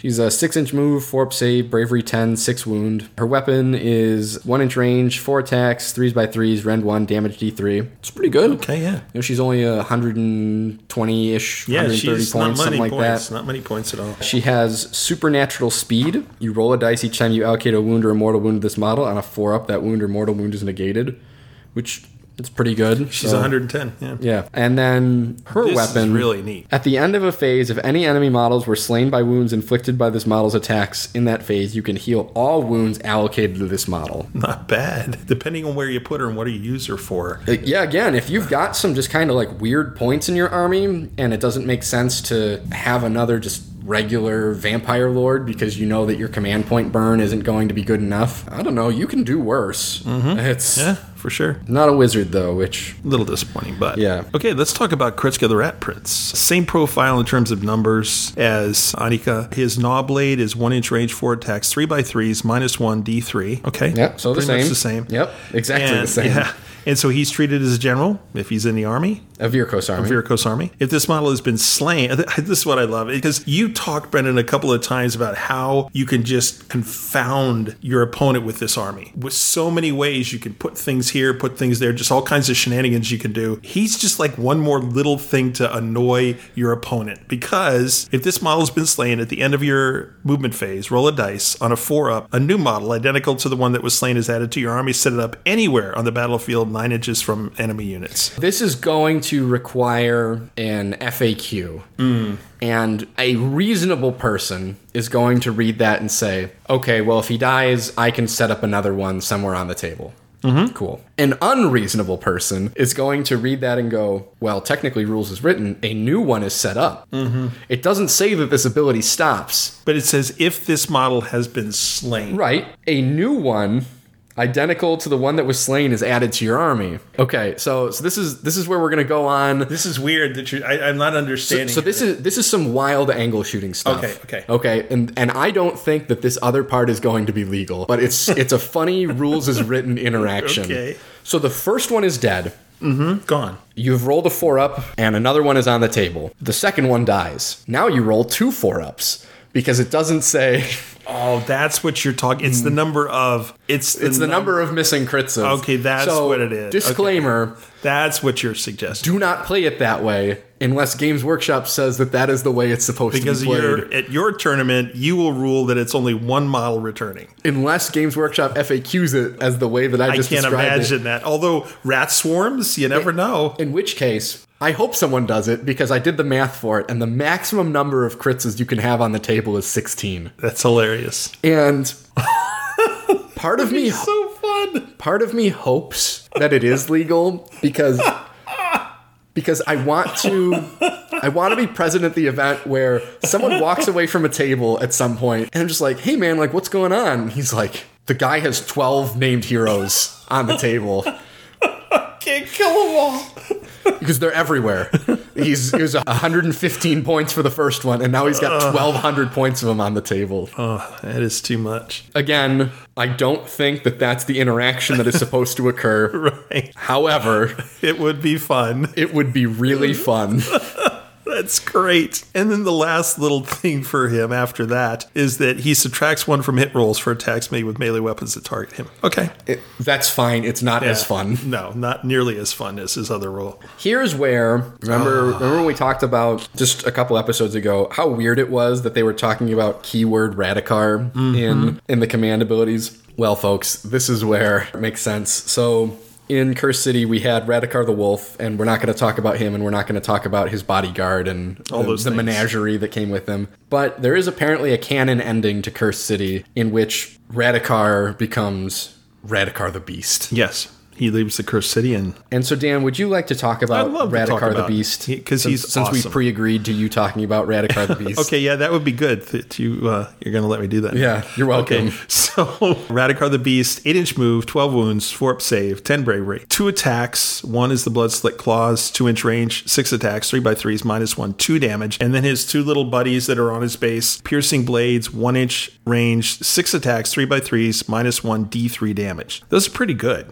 Between the two of them, that's pretty good stuff. He can be a general, as we've talked about before, if he's in a Vyrkos Dynasty army. This model can run and charge in the same later in the same turn. Very nice. He has the hunger because he is a vampire. Supernatural reflexes subtract one from hit rolls. Excellent. Unleash ferocity. If the unmodified hit roll for an attack made with his blood slit claws is six, that attack inflicts two mortal wounds and the attack sequence ends. Pairing that though with Belladamma's Under a Killing Moon, sixes to hit, inflict two hits. Mm-hmm. So you would do two mortal wounds, and then you would make a save, uh, a wound roll and a save roll for that extra one that splits off from Yep. that. He's got twelve attacks on his profile, so You can only use it for the blood Right. claws, unfortunately. Yeah. however, yes. that's a lot of attacks off of one oh, model. it is. Agreed. Then Call to the Hunt is his command ability. He's not a wizard. He actually has two command abilities. Yep, you're right. The rare double command ability model. Yeah, Call to the Hunt is the first one, and you can use this command ability at the start of the combat phase. If you do so, pick one friendly model with this command ability has made a charge move. So he has to have made a charge move. Mm-hmm. Add one to the attack's characteristics of melee weapons used by friendly Soulblight Gravelords units wholly within 18 inches of this model until the end of the phase. The same unit cannot benefit from this command ability more than once per phase. Okay, there we go. Adding one more to attacks. Man, just so much of that in this book. Mm-hmm. Plus one attack, plus one hit, plus one wound, minus one wound. It's just all kinds of stuff here. You got to manage all those bubbles though. Oh yeah, absolutely, absolutely. And you're not going to be able to take everything you want Of- in the list. of course It's not. just it's a book that's pointed in a way where you can't take everything, Yes. which is good. Yeah. now the other one that's really fun is mustering howl. You can use this command ability once per battle at the end of your movement phase. If you do so, you can have one unit of ten dire wolves. Man, that's amazing because they're that's like 135 points. Right, so that's 135 points for free and, And Radukar the Beast is 315. so if you if you include that 135 in 100 yeah, 170 180. The unit has to be set up wholly within 12 inches of Radukar, of course. Yeah, fine, But whatever. it's 10 dire wolves. My gosh. Yeah, that's amazing. Yeah, it's one of these things where you see the combination of him and Belladamma coming together very clearly. And if you have another model that's your general in Vyrkos that can summon another five, well, there you go. Like, that's pretty good. Or your other general is a Vengorian Lord, and you are using the command trait where, you know, he counts as 10 wounds, and then you summon 10 dire wolves there with him, and now you have 20, now you have 20 wounds capping that objective. in just a moment, like in, in Just no for time. free. Yeah. Like, Yeah. He's very interesting. I quite like him as a hero that you have to consider. His command ability for the plus one to charge is also one of the ones that plays really well across all of the dynasties. Mm-hmm. Him running alongside a bunch of Blood Knights, mm-hmm. not a bad thing. Him running alongside a bunch of things in Legion of Blood, not a bad thing. Him running next to a bunch of skeletons, zombies, anything. Sure. It's all good. And he can almost keep up with the Blood Knights because he's movement eight, they're movement ten, so Well, he, he's eight and run in charge, Yep. so on average, he's going to be right in there with them. exactly. Yeah, which is great. We're going to skip over all the stuff from Cursed City and we're going to go right to Vampire Lord on Zombie Dragon. Yes, and Vampire Lord on Zombie Dragon, or his less expensive version of a Vengorian Lord, are going to be your real heavy hitters in this book. Now, he does come in at a pretty sizable price tag. 435. 435. Yeah, he's huge. Yeah. 14 inch move down to six. Three up save, which is good because everyone used to just take him with the shield anyways, and so everybody's Vampire Lord was a three up save. So Okay. it now it's official. Bravery 10, 14 wounds. Pestilent Breath, which is a 9 inch range, 1 attacks, 3s, and then the two wound scale down is from 2s downs to 6s. Rend 3 damage d6. Cool. He has to pick between the Death Lance and the Vampiric Sword. And you're almost always taking the Lance. The Lance is range 1, 3 attacks, 3s by 3s, Rend 1, damage 2. And the Vampiric Sword is 1 inch range, 4 attacks, 3s by 3s, Rend 1, damage d3. The Zombie Dragon is the same Zombie Dragon that you saw from Vhordrai. 3 snapping maw attacks, 7 swords down the 3s. The pestilential breath, you can roll a dice before making the hit roll for the attack. If it's less than e- if it's equal to or less than the number of models in the target unit, it automatically hits. So if you're shooting at a unit that has six or more models, you don't have to roll a hit roll, This is cool. He has the hunger and then the death lance charge, adding two to the damage and adding one to the rend. So it's rend two, damage four off the charge on the lance. Right. And again, pairing that with the artifact in Vyrkos where it's plus D3 attacks off the charge, pretty okay. Yeah, know, it's all right. He is a wizard. He's one cast, one unbind, and his spell is garbage. Yeah. The Curse of Exsanguination has a casting value of a 6. If successfully cast, pick one enemy unit within 18 inches of the caster is visible to them. That unit suffers one mortal wound. If that mortal wound is allocated to the model in a unit and not negated, and that model is not slain by the mortal wound, you can roll a dice, and on a 4 up, that model suffers one mortal wound, and you can roll another dice the mortal wound allocated and not negated, and the wound and the model is not slain. Keep rolling dice in this way until either no mortal wounds are inflicted, the mortal wound is negated, or the model is slain. Now, if you're playing this rule on a Tuesday and it's cloudy, and yeah, in the in the one game of Soulblight Gravelords where I was I was playing, I didn't have really anything else. I wanted him casting because I had cast uh, Amaranthine Orb from another location, and I was sitting there going, "Okay, I do have this hero that's over here that I need to kill. It's gonna take more than D three, assuming I roll high on an Arcane Bolt. I'm likely to only roll." You know, one mortal wound on an arcane bolt, so I guess I'm gonna do this. Sure. Well, and now though that Mystic Shield is what we think it's going to be, why would you not just cast Mystic Shield on yourself? Right, TBD. that's yeah, that's way to go. So that would be a good thing to do. We don't know that for sure. In Right, we 3.0. don't. If it is true, then that would certainly be hmm. the way to go. Yeah, he just benefits from a spell that is not his base spell more regularly. Like, Sure. Pinions is a better target on him than saying, I want to cast this. Almost always to Sure. to get up to a 20 inch move is useful. Yeah. Right? Like, that's. for somebody who's that punchy, yeah, for sure. yeah, so Dan, you want to talk about Blood guys- Knights? Yeah, sure. Why not? Let's say uh, New updated, models. up- New new, models, models. which are beautiful, of course. We've got 10 inch move, three wounds each, three up save, 10 bravery, two attacks. We have the Templar Lancer Blade, one inch range, three attacks, three by threes, minus one, one damage. Hooves and teeth, one inch, three, four by fours, one damage. So I really like in the profile that they combine the swords and the spears, Yes. so that so that you don't have to worry about how it is that you've built your unit. It's always going to be good. Yeah, right. It it does the same thing. So far, there's not much here. I mean, it doesn't look like there's that much here. One damage, eh, whatever. It's 195 five for five of them. Yeah. And yes, on the front of this, Right. On the f- at first you're like, "Uh, okay, models are cool, but those are very expensive knights. yeah, right. You've got the couple of things. You got the champion who adds one attack. Mm-hmm. You have one in five can be a standard bearer. Reroll rolls of one for deathless minions, so you're going to be rolling. You're your reroll sixes. ones of your death saves. Yeah, reroll your sixes. I actually really like that Yeah, that's- It's enough where you come across it every once in a while and it converts and you go, and it feels really good, but it's not so good of an ability where your opponent sits there and goes, oh, that's just You have got to be kidding me. right. it's not like you get a four up or something like mm. that, right? Okay. Here's ability is Riders of Ruin. In your movement phase, if this unit is within three inches of an enemy unit, it can make a normal move. Nice. If it does so, it can pass across other models with a wounds characteristic of three or less that do not have a mount, of course, in the same manner as a model that can fly. After this unit has made a normal move, roll a dice for each enemy unit that has any models passed across by any models in this unit. On a two up, that unit suffers D3 mortal wounds. It's a better version of the Hex Wraith. I don't know that I don't know one? that it's better. The reason that I say I don't know that it's better is you have to start within three inches of an enemy unit and you make a normal move. A retreat move is a normal move within three inches. Mm-hmm. So is this allowing you to remain within three inches and do like some piling in around shenanigan things?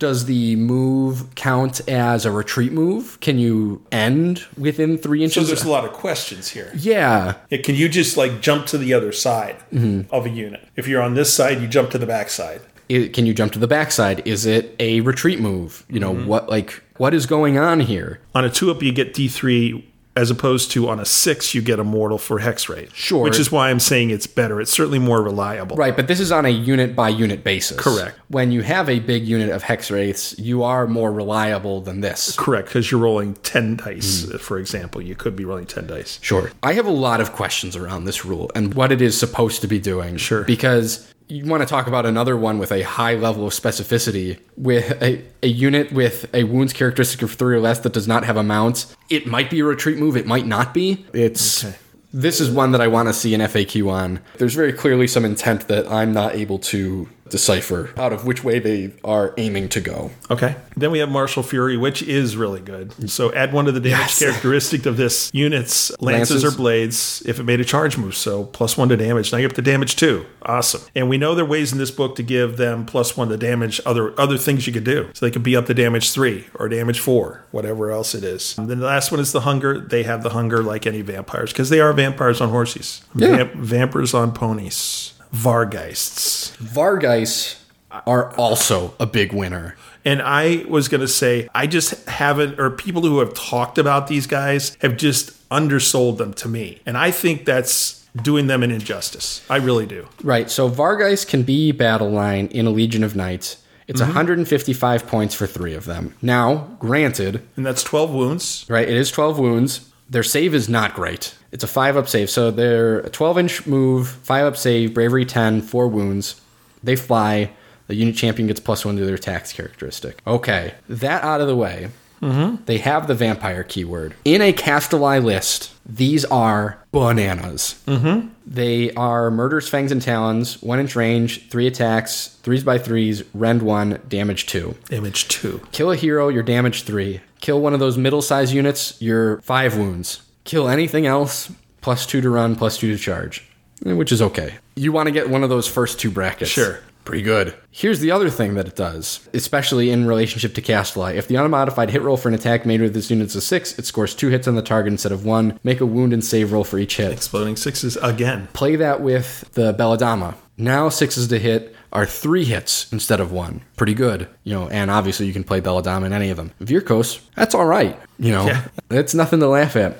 Now, then this next one is really good in the Legion of Night ability, the Death Descent. Instead of setting this unit up on the battlefield, you can set it up to one side and say it is circling high above as a reserve unit. If you do so at the end of your movement phase, you can set up this unit on the battlefield more than 9 inches from any enemy units at the start of the fourth battle round, any models that are still in reserve or slain. So now we have just introduced a fourth bucket I was going to ask you, that was my exact question. First bucket, right, is I drop is- a unit on the board. on the board. Bucket number one. Bucket number two is your grave sites, which everyone has access to the grave has access to these first two buckets. Bucket number three is your ageless cunning, which is off the board shenanigans Legion of Night. in Legion of Night. Bucket number four is Vargheists. That's amazing. I put one unit down. Mm-hmm. I can put three units off the board. Well, this one can be set up off the board regardless of the Right, but I'm just saying, if I put that one down, I still got three other options. You can start your deployment by going Vargheist off the board, Vargheist off the board, Vargheist off the board, and your opponent goes ands, and then you go, don't worry, 10 dire wolves on the table, my guy. Don't spend that all in one place. And they go, okay. and this one's this one's in gravesite. Yeah, so like this one's skeletons in gravesite, and they go, and they're like, and they put something else down, and you go, vampire lord on zombie dragon off the table. They're like, yeah, I knew that. You gave him the command trait that when he comes off the like when you put him in reserve, you can put him down everywhere, and you go. "Mm, Well, you know, it's uh, it's what it is. And so now you have one model on the table, and you are like seven drops into this endeavor. that's hilarious. You know, Dan, if you're playing against that, obviously with your Night Haunt, you're thrilled because you can just set everything up also off the board. And then if you go first, you can just screen them out everywhere. Right. Can't fill the table. But not every army can cover everywhere all the time. Right. It's it's not possible for everybody. I love what Vargheist can do. Sure. They have the right keywords. They blend well with a lot of different things. Uh, we're going to talk about the Coven Throne in a little bit. Coven Throne pairs really well with Vargheist. This is a unit that I think a lot of people are sleeping on in terms of their effectiveness. So good. Very nice. We have a vampire lord on foot. Yes, we do. Very nice. It's six inch move, five wounds, three up save, ten bravery. Model can fly. Soulbound blades, one inch range, four attacks, three by threes, minus one d3. Has the hunger, of course. Mm-hmm. Magic, one cast, one unbind, and the command ability. And it can cast Arcane Bolt and Mystic Shield. So, okay. Uh, you can use this command ability at the combat phase. If you do so, pick one summonable unit within 12 inches of this model. Add one to the attacks characteristic of that unit's melee weapons until your next hero phase. It's important to distinguish here it's summonable. Yes, Right? summonable. Your Blood Knights, your Vampire Lords on Zombie Dragons, your heroes and stuff like that aren't going to gain that benefit. No, but your Grave Guard are. Right. Or Direwolves or whatever you're going to put it on, Skellies or whatever else. It's an important restriction to just be aware of, mm-hmm. right? Especially if you were playing against it, because if I remember right, Vampire Lords used to be able to do that for anybody. Mm-hmm. And that was obviously really, really good. Yeah. It's not that way. You just have to learn to adapt with it. This is one where the Vyrkos Pack Alpha command trait really comes in handy because this is in the combat phase and the Pack Alpha is once per turn. So you can have a lot of spend command point wise coming from the Vampire Lord supporting a key summonable unit in an important place on the battlefield over the course of the game. Bloodseeker Palanquin, Sure. Go ahead. vampire on a big old blood throne. Movement 14 down to movement 6. 4 up save, bravery 10, 12 wounds. She has the Wail of the Damned missile weapon, uh, which is you don't use the attack sequence for an attack made with the Wail of the Damned. You go to the scale table, which is from 12 down to 4 inch range. Roll a dice for each enemy unit within range of this model's Wail of the Damned. On a 4 up, this unit suffers D3 mortal wounds. That unit suffers D3 mortal wounds. All right. Yeah, that's all right. Coolio. She has her sword, which is a one inch range, four attacks, threes by threes, rend one, damage D3, which is the weapon profile of literally every vampire in this book. Like just straight regular vampires, four attacks, threes by threes, rend one, damage D3. So the good news is, is you don't have to learn a lot of profiles to play this army. She has spectral claws and talons, which is 12 attacks, down to fours, fives by fours, no rend, damage one, Sixes sixes to hit are mortals. mortals. Blah, blah, blah. Hooray. This unit flies. She has a fine vintage. If an enemy hero is slain within 9 inches of this model, she doesn't have to do the killing. Add one of the attacks characteristics of melee weapons used by friendly vampire keyword units wholly within 12 inches of this model until your next hero phase. Blood Knights, Vampire Lords on Zombie Dragons, Vhordrai, Vargheist, her, Coven Throne, Mannfred, Neferata all benefit from this. She's a one cast, one unbind wizard. She has the Blood Siphon spell, which is very situational. If successfully cast, pick one enemy hero within 12 inches of the caster that's visible to them and roll a dice. On a 1 to 2, the target suffers one mortal wound. On a 3 to 4, D3. On a 5 to 6, D6. I'd rather take that cast and get on something else. Use it for something else. Yeah, but It's situational, as you said. The situation here that it pairs really well with is a fine vintage where you can get that plus one attack trigger in your hero phase with a spell, and so you can plan for that plus one attack bubble in your following combat phase. Okay. Which is useful. You know, it's not any made up concept. Why don't you talk about the Mortis engine I'll talk about Coven Throne. Sure, the Mortis engine is very similar to the Bloodseeker Palanquin, except that there is a Death Mage on the Mortis Engine. The profile's the same. Yeah. Yep. Movement's the same. Yep. Exactly the same. Wail of the Damned, same. The rider is different though because it's a death mage and obviously not as good as a vampire. So it's two attacks, fours by threes, rend one, damage D3. Has spectral claws and blades, 12 down to four. They do, you know, mortal wounds. Wail of the Damned is identical. The difference is you have the reliquary. Once per battle in your hero phase, you can say that this model will unleash the ener- energies of its reliquary. If you do so, roll a dice for each unit within 12 inches of this model. On a two up, that unit suffers D3 mortal wounds. Death units are not affected by this ability. That's okay. It used to do some healing as well to your own stuff. I'm fine with it being, you know, uh, mono directional in terms of ability. Sure. And then Bound Necromancer, add one to casting rolls for friendly Soulblight Gravelords Wizards, wholly within 12 inches of any friendly models with this ability. It's kind of an expensive plus one to cast and rare damage dealing uh, item. Yeah. It's what? It's 200 and something. Yeah, 200 points. Okay, we'll just say this that there's another unit that you can get the plus one to cast that is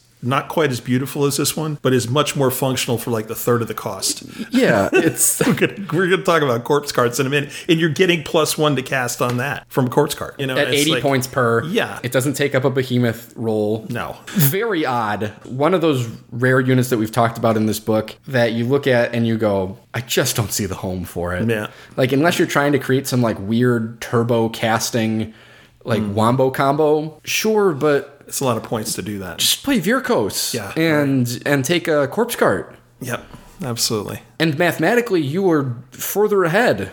makes What are we doing here? Like Right. Coven thrown down. Again, profile very similar in terms of the numbers. The move is the same, but we have several things that are different. The corp. I really love the Coven Throne. There's so many things it can do. You got the predatory bite, one attack, three by threes, D3 damage, no rend. The stiletto, which is four attacks, three by threes, minus one, one damage. The needle sharp poniards, which is tabled from eight to four, uh, three by threes, one, and then spectral claws and blades. We know how that works, and that's 12 down to four. The model can fly, and it has the hunger, of course, because it is a vampire. Unlike Mortis Engine, this one is a vampire. We have Frightful Touch. We know about that. That's the spectral claws. And then we have Scrying Pool. This one's the first one that's kind of nice. So once per turn, you can re-roll one hit or one wound roll for any attack made by this model or one save roll for an attack that targets this model. So nice, very nice. And if that wasn't enough, we have the Coven Throne as a wizard. One cast, one dispel. And Shudder is the Coven Throne spell. It has a casting value of six. If successfully cast, pick one enemy unit within 12 inches of the caster that's visible to them and roll 3d6. If the roll is greater than the unit's bravery characteristic, 3d6, the average is what, an 11?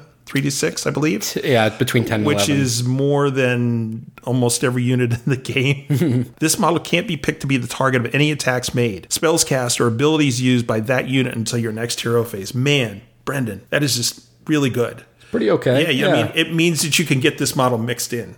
You can get it right in front, and and there's nothing your opponent can do mm-hmm. about it. no, You know, it's there, and it's going to do what it's going to do, which is its command ability, which is very powerful. You can use its command ability at the start of your hero phase. If you do so, pick one vampire unit. Uh, when I say vampire, we're talking about Soulblight Great Right. It- It's important to delineate the army book. Vampire. I have said vampire versus vampire. Vampire is the book itself in Soulblight Gravelord. So let's just clarify that. Good luck, everybody. Until your next hero phase, add one to hit rolls, one to rune rolls, and one to save roll for attacks that target that unit. Wow, that's really good for a command point, Brendan. It is, and units like the Blood Knights really take this ability very well.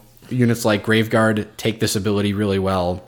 Things that are going to be in the thick of it as your damage dealers take this really well. It's not keyworded to vampire or summonable, so this is something that pairs really well with either or in your armies. Yeah, very nice. I really like the cover. Which means now I have to buy one because I have a Mortis engine and I have a Bloodseeker Palanquin.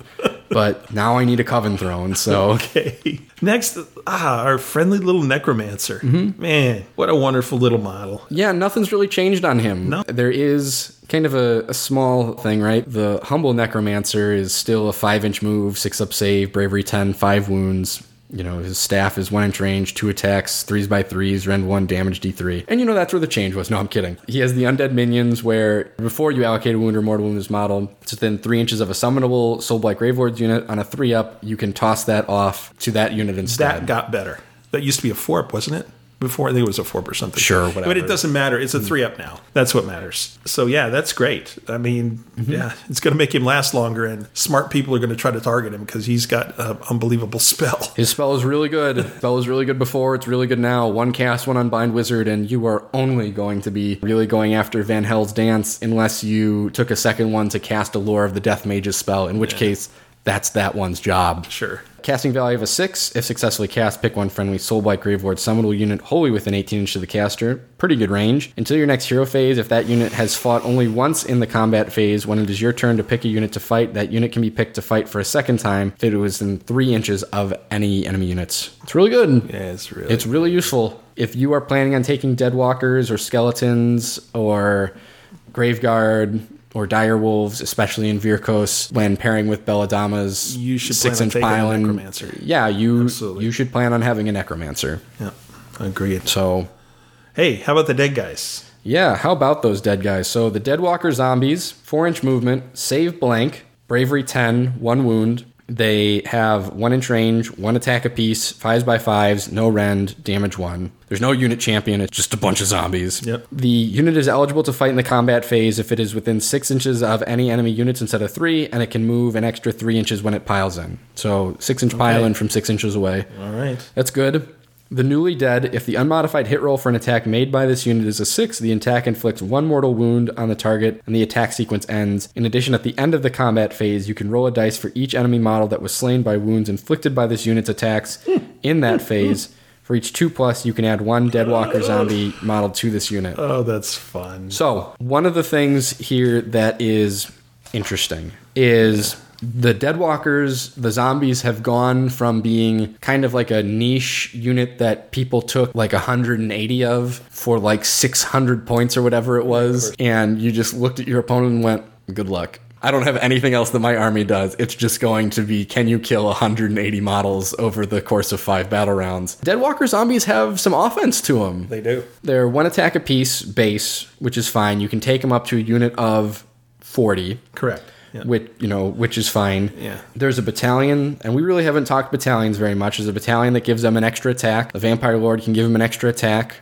Coven Throne can give him an extra attack, but we got to be realistic about this. They are one inch range, single models. Mm-hmm. To maintain that bubble, you have to keep all of these things relatively nearby. I mean, and reasonably, you might get 12 to 15 of that, of 20 in combat. Sure. If you stack, It- but you're not going to get 40. You can get 40, But- you have to be making the charge roll, number one. And you are the one who has to be very disciplined about bubble management mm-hmm. and where all of your pylons are going to end up. You can do it. You know, you can get all 160 attacks in on your opponent. But remember that one of those abilities is a command point. One of those is dependent on you killing a hero. One of those is purchasing a battalion. And yet you can pylon and fight twice, and that's based on a spell. I'm not telling you it's impossible. I'm telling you that this big, big, spooky, scary, like zombies are gonna run the world thing. They're not gonna run the world. They have a place. They are. They do do a thing now. But if you are planning your entire army around what two units of 40 zombies are going to do, mm-hmm. I got bad news for you. Like. Mm-hmm. You have no save. You have none. Your effective threat range, right, is a four inch move plus whatever you run, so roughly seven inches, and then you automatically get to fight from six inches out. So you're 13 inches away. You know, your maximum is 16 inches. If I'm more than 16 inches away from you, I don't even have to think about you. Mm-hmm. Not once. And that's, of course, you have to keep a corpse cart up with it. You have to keep a vampire lord up with it. You have to dedicate a coven throne to that. You have to have purchased the battalion. It's a heck of a You have to. You have to have a necromancer. All of these things that we've listed, you're talking about 700 points of support investment on top of the rest of the costs in that battalion. Mm-hmm. That's a third of your army. And if that is for the pur- the sole purpose of making one unit of Deadwalker zombies really, really good, but that's going to win you the game, then yeah, that makes sense. That's a fine investment. But most of the time, a unit of Deadwalker zombies isn't going to win you the game on one offensive moment because you have no save. I don't think that that's something that people really appreciate about this unit. Any of my successful wound rolls basically kill models. Now, you get your death save, but it's not a six up and then a six up. It's my lance hit, four of them go through, that's 16 damage. You save three of those, you know, maybe. Okay, cool, right? 13 of you die.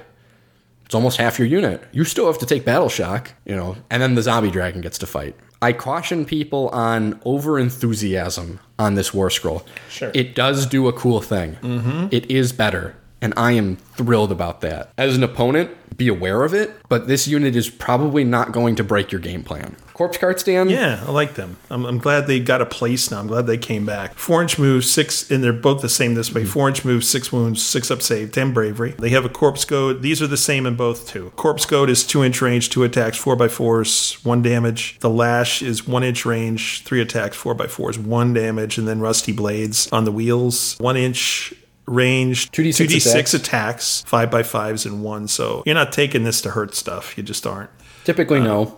but there are two versions of it. Each one, you either have an unholy lodestone or you have a balefire brazier. That's the difference here. If you have the lodestone, you're adding one to casting rolls for uh, vampire wizards wholly within 12 inches of any friendly models. Or if you're taking the balefire, you're subtracting one from enemy wizards that are within 18 inches of the corpse cart. Locus of Undeath on the one with the lodestone, you can add one to save rolls for attacks that target friendly zombies. So they would then have a six up save, correct? Mm-hmm. Yes, they okay, would. They would. Okay. If they're within 12 inches of this model. And the other option, if you take the Balefire Brazier, is you subtract one from wound rolls for attacks made with melee weapons by enemy units within nine inches of the corpse cart.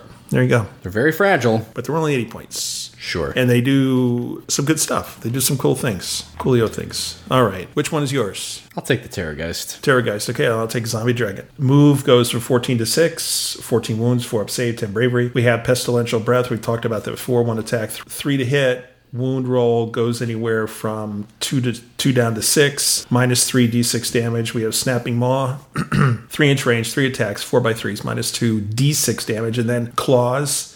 Two inch range, anywhere from seven down to three. Four by threes, minus one, two damage. It can, of course, fly. Pestilential breath. we've talked about that before. Roll a dice before making the hit roll for the attack. If the roll is less than or equal to the number of models in the target unit, the attack scores a hit. So, if, like you said, it's a unit of six or more, you're good. Mm-hmm. And so Terrorgeists are exactly as you remember them from the Flesh Eater Courts book. Their movement 14 down to 6, 4 up save, bravery 10, 14 wounds. They have their Death Shriek, which is a 10 inch range, 1 attack. Uh, it's based on a table. You do d6, add the number on the table, subtract the enemy unit's bravery. That's the number of mortal wounds. Fanged Maw is 3 inch range, 3 attacks, 4s by 3s, Rend 2, damage d6. 6 is to hit, do 6 mortal wounds, and the attack sequence ends. Skeletal Claws are 2 inch range, 4 attacks down to 2, 4s by 3s, Rend 1, damage d3. And then when it dies, every unit within 3 inches of this model suffers d3 mortal wounds. And they're both Battle Line and Avengorii, and that's neat. When it dies,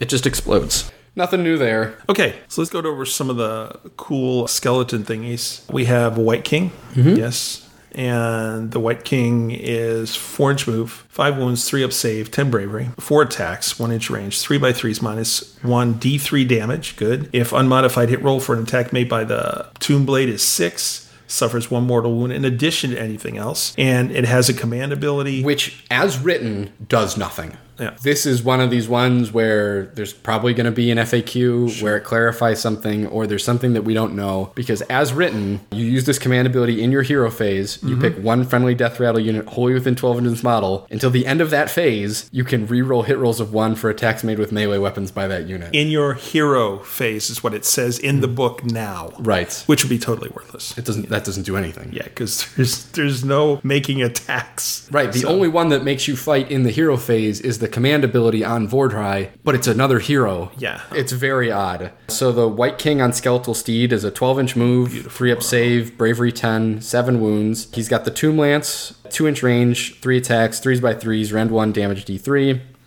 And he's got a horse, one inch range, two attacks, fours by fours, no rend, damage one. He has a deathly charge. After he makes a charge move, you can pick one enemy unit within one inch of this model and roll a dice. On a two up, that enemy unit suffers d3 mortal wounds. And he also has the useless command ability that doesn't do anything. Okay. They make Graveguard Battle Line, though. That's a pretty alright tax if you have to pick it out. Black Knights is the other unit that you look at and it's very difficult to find a home for it. Units of 5, 12 inch move, 5 up save, bravery 10, 2 wounds.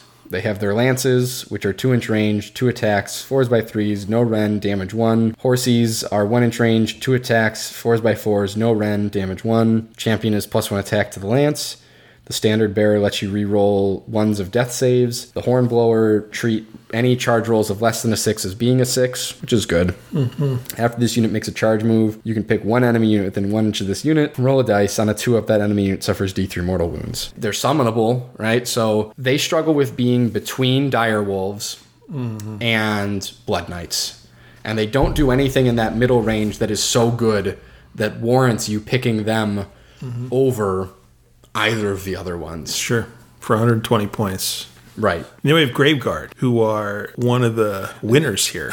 For sure. One of the big winners. Yeah, and their four inch move, one wound, five up save, ten bravery. They have the white blade, which is one inch, two attacks, three by threes, minus one ren, one damage, or the great blade, which is one inch, two attacks, three up, four up, minus one, two damage though on that one. We have a champion, we have a standard bearer, we have a musician, blah blah blah. We have cursed weapons. If the unmodified wound roll for an attack made with this melee weapon is a six, target suffers one mortal wound in addition to normal damage. Awesome. Of course, if you put white blades instead of great blades on these guys, they get a four up save. I don't know why you would because there's so many other ways to add one to their save roll in this book. I would rather take a weapon with two damage. There is so much you can do with this, Brendan. Adding attacks adding to wounds, adding to hits. These guys could just be beat sticks. They yes, they can be. Absolutely. yes. With all the buffs that they can get out of this book. Ooh. This is one of the things where you can take the Coven Throne in Vyrkos and mhm. support a unit of Graveguard. And in doing so, you will take Pack Alpha. You get your command ability for free once per turn. Nice. I like it. Mm-hmm. So suddenly they become two attacks, twos by threes, rend one, damage two. And by being in Vyrkos,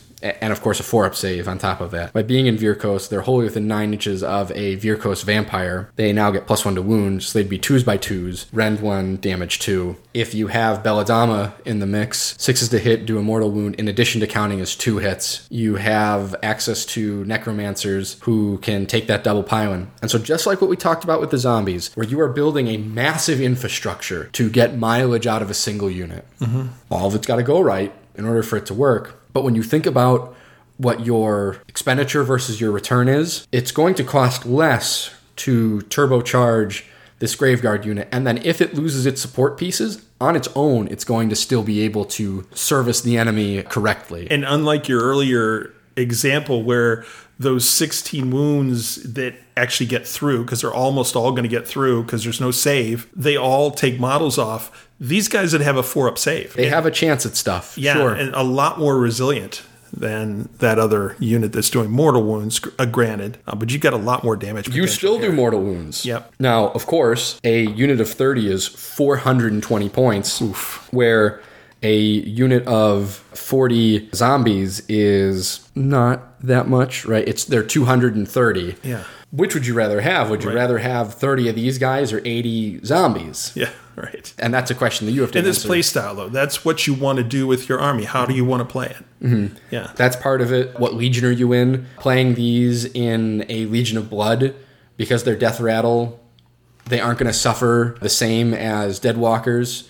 But you know, do you want to take a bunch of units of zombies in legions of night, for instance, and have them hold the line or pop out somewhere else and kind of funnel your enemy into different locations? And you want to be more mobile. You don't want to have one big unit that your opponent can know exactly where it's going. Instead, you'd rather have like five or six or seven different threat pieces that can come at your opponent from all angles. Oh, maybe then two units of 40 zombies is, is the right call for you. Or some skeletons that we'll talk about right now. Sure. Because skeletons also, you played them in this new book I think people, just like if you've been concerned with people writing off Vargeis, I think people are writing off skeletons in a way in which I don't think they really understand what this unit is doing. okay Skeletons come in units of 10, 4 inch move, 5 up save, bravery 10, 1 wound apiece. Ancient Blader Spear, one inch range, one attack, threes by fours, no Ren, damage one. The Champion's Mace or Halberd is one inch range, two attacks, threes by threes, no Ren, damage one. Good luck remembering where your champion is. And by the way, just like you have mentioned, Brendan, with the Blood Knights, they combined the spears or the lances with the blades. They did the same thing here. Yep. And that's neat. If you really liked one of the versions over the other, you know, you don't have to worry about that the other version is is better, quote unquote, in terms of game effectiveness. It's what you want to model. Mm-hmm. Or you can model both and it's the same effect. It won't matter. Exactly. Yep. So the standard bearer, one in every 10 models can be a standard bearer. You reroll ones for your death saves. That's cool. They lost their hornblower, which is a bummer, but such is life. The Skeleton Legion, when you pick this unit to fight, roll a dice for each model in this unit that was slain in that phase. On a 4 up, you can return that model to this unit. This means to me, as I'm reading that, in order to benefit from this, you need to be Die. damaged first, and then you retaliate and get models back. Correct. So if you attack first, you get nothing back. Correct. So it's you, to your benefit to always go second in terms of because it is what you sequencing. lost in this phase. It is not what the unit has lost altogether. It's what you have lost in that phase. Okay. Now, this is something when you pair it with Vanhel's Dance, where you can pile in twice, you make two cracks at those rolls. It's pretty okay. Yeah. But rules is written, the models were slain, and those models that were slain count against your battle shock, mm-hmm. which is a bummer. However, this is now a unit that is base that is a base five up save, where before they were a six up, and if you had rend blank, they were a five up. If you had rend one, they had no save. This is much more durable. Skeletons are no longer a bucket of dice, overwhelm your opponent by just rolling a volume of dice at your opponent and bringing them down because you rolled 140 dice. These could be somebody that you park on an objective, for example, and just they just sit And you're going nowhere. back. You're, just you are back. going nowhere. I got a unit of twenty. You kill sixteen. I'm going to get eight back. you And know? they're 85 points per. yeah, per ten. So a unit of 30 only costs 245 points. That's really good cost. It's really good return on investment. Yeah, they play well in Legion of Night. They play really well in Legion of Blood. They play really well in Vyrkos. The only place where they don't make a ton of sense is Kastelai and Avengorii, but you have three subfactions that you know you feel pretty at home in, and then you have their uh, Warhammer Underworlds version. The Sepulchral Guard, 4 inch move, 6 up save, bravery 10, 1 wound. They are an interesting unit. You know, before, they, they really didn't do very much. So it's 80 points for the 7 of them. If you don't have enough points for that next unit of skeletons, you are 5 points short. This is not a bad choice. Okay. It's an interesting choice. It's not a bad choice. So this is a unit that can reroll charges. The Sepulchral Warden has 2 wounds instead of 1. And you can And you can return D3 slain models to this unit. and it's uh, exploding sixes. Right, it- it's exploding sixes. And they have a bunch of attack profiles that are some version of fours and fours or fours and threes. One of them has rend one, one of them has damage two. It's just, Okay, interesting unit it's a pretty okay skeleton. for eighty unit. points. For 80 points. Okay. If you don't have a points window that you really like, and this is what you got, it's not a bad choice. Okay. It's not a great choice, Yeah. but it's not a bad one. Okay, fair enough. Why don't you talk about direwolves? Sure. I love these guys. Dire Wolves, big winners. They got new models. They don't look super derpy anymore. And they have an entire subfaction that's really likes them. and if you're willing to spend like $700, there's a list that you can put together where you field 105 of them, 95 or something like that, and then you're going to summon Yeah, you know, more. 15 more of them. And Belladamma and Radukar and, and all That's that only jazz. two hundred wounds. Come on. Piece of cake. 10 inch move, 5 up save, bravery 10, 2 wounds apiece. They come in units of 10. They all have one attack profile, one inch range, two attacks, fours by fours, no rend damage one. One in every 10 models can be a Doom Wolf, which is interesting if you want to run a bigger unit. You add one of the attacks characters to the model's Rotting Fang, so he's three attacks. If they made a charge move, you add one to hit and wound roll attacks for them. Okay. So, you know, they are straight battle line. They're 135 points for 10, which is nice because they were too few points when you could run them as just 5s Mm-hmm. where they were like 60 points or something like that. And you just went, okay, cool, 180 points in battle line. Good to go. We are set. Here is Nagash. Here is Vhordrai. Here is another caster. And there's nothing you can do about this. Obviously, they play really well around Vyrkos. They don't play great in Legion of Blood. Legion of Night is a good home for them. Mm-hmm. You know, you talk about different threats from all different angles. They are summonable, they are dead walkers, so when they die, they can come back up through grave sites. They play well in Kastelai because this is a fast screen unit that Yes. can protect your Blood Knights and your Vampire Lords on zombie dragons without having to sacrifice any of the speed involved Sure. in the equation. Yes. I guess technically they'd play fine in Avengorii because they can be screens for the same reason, but again, you're playing Avengorii for a very specific reason.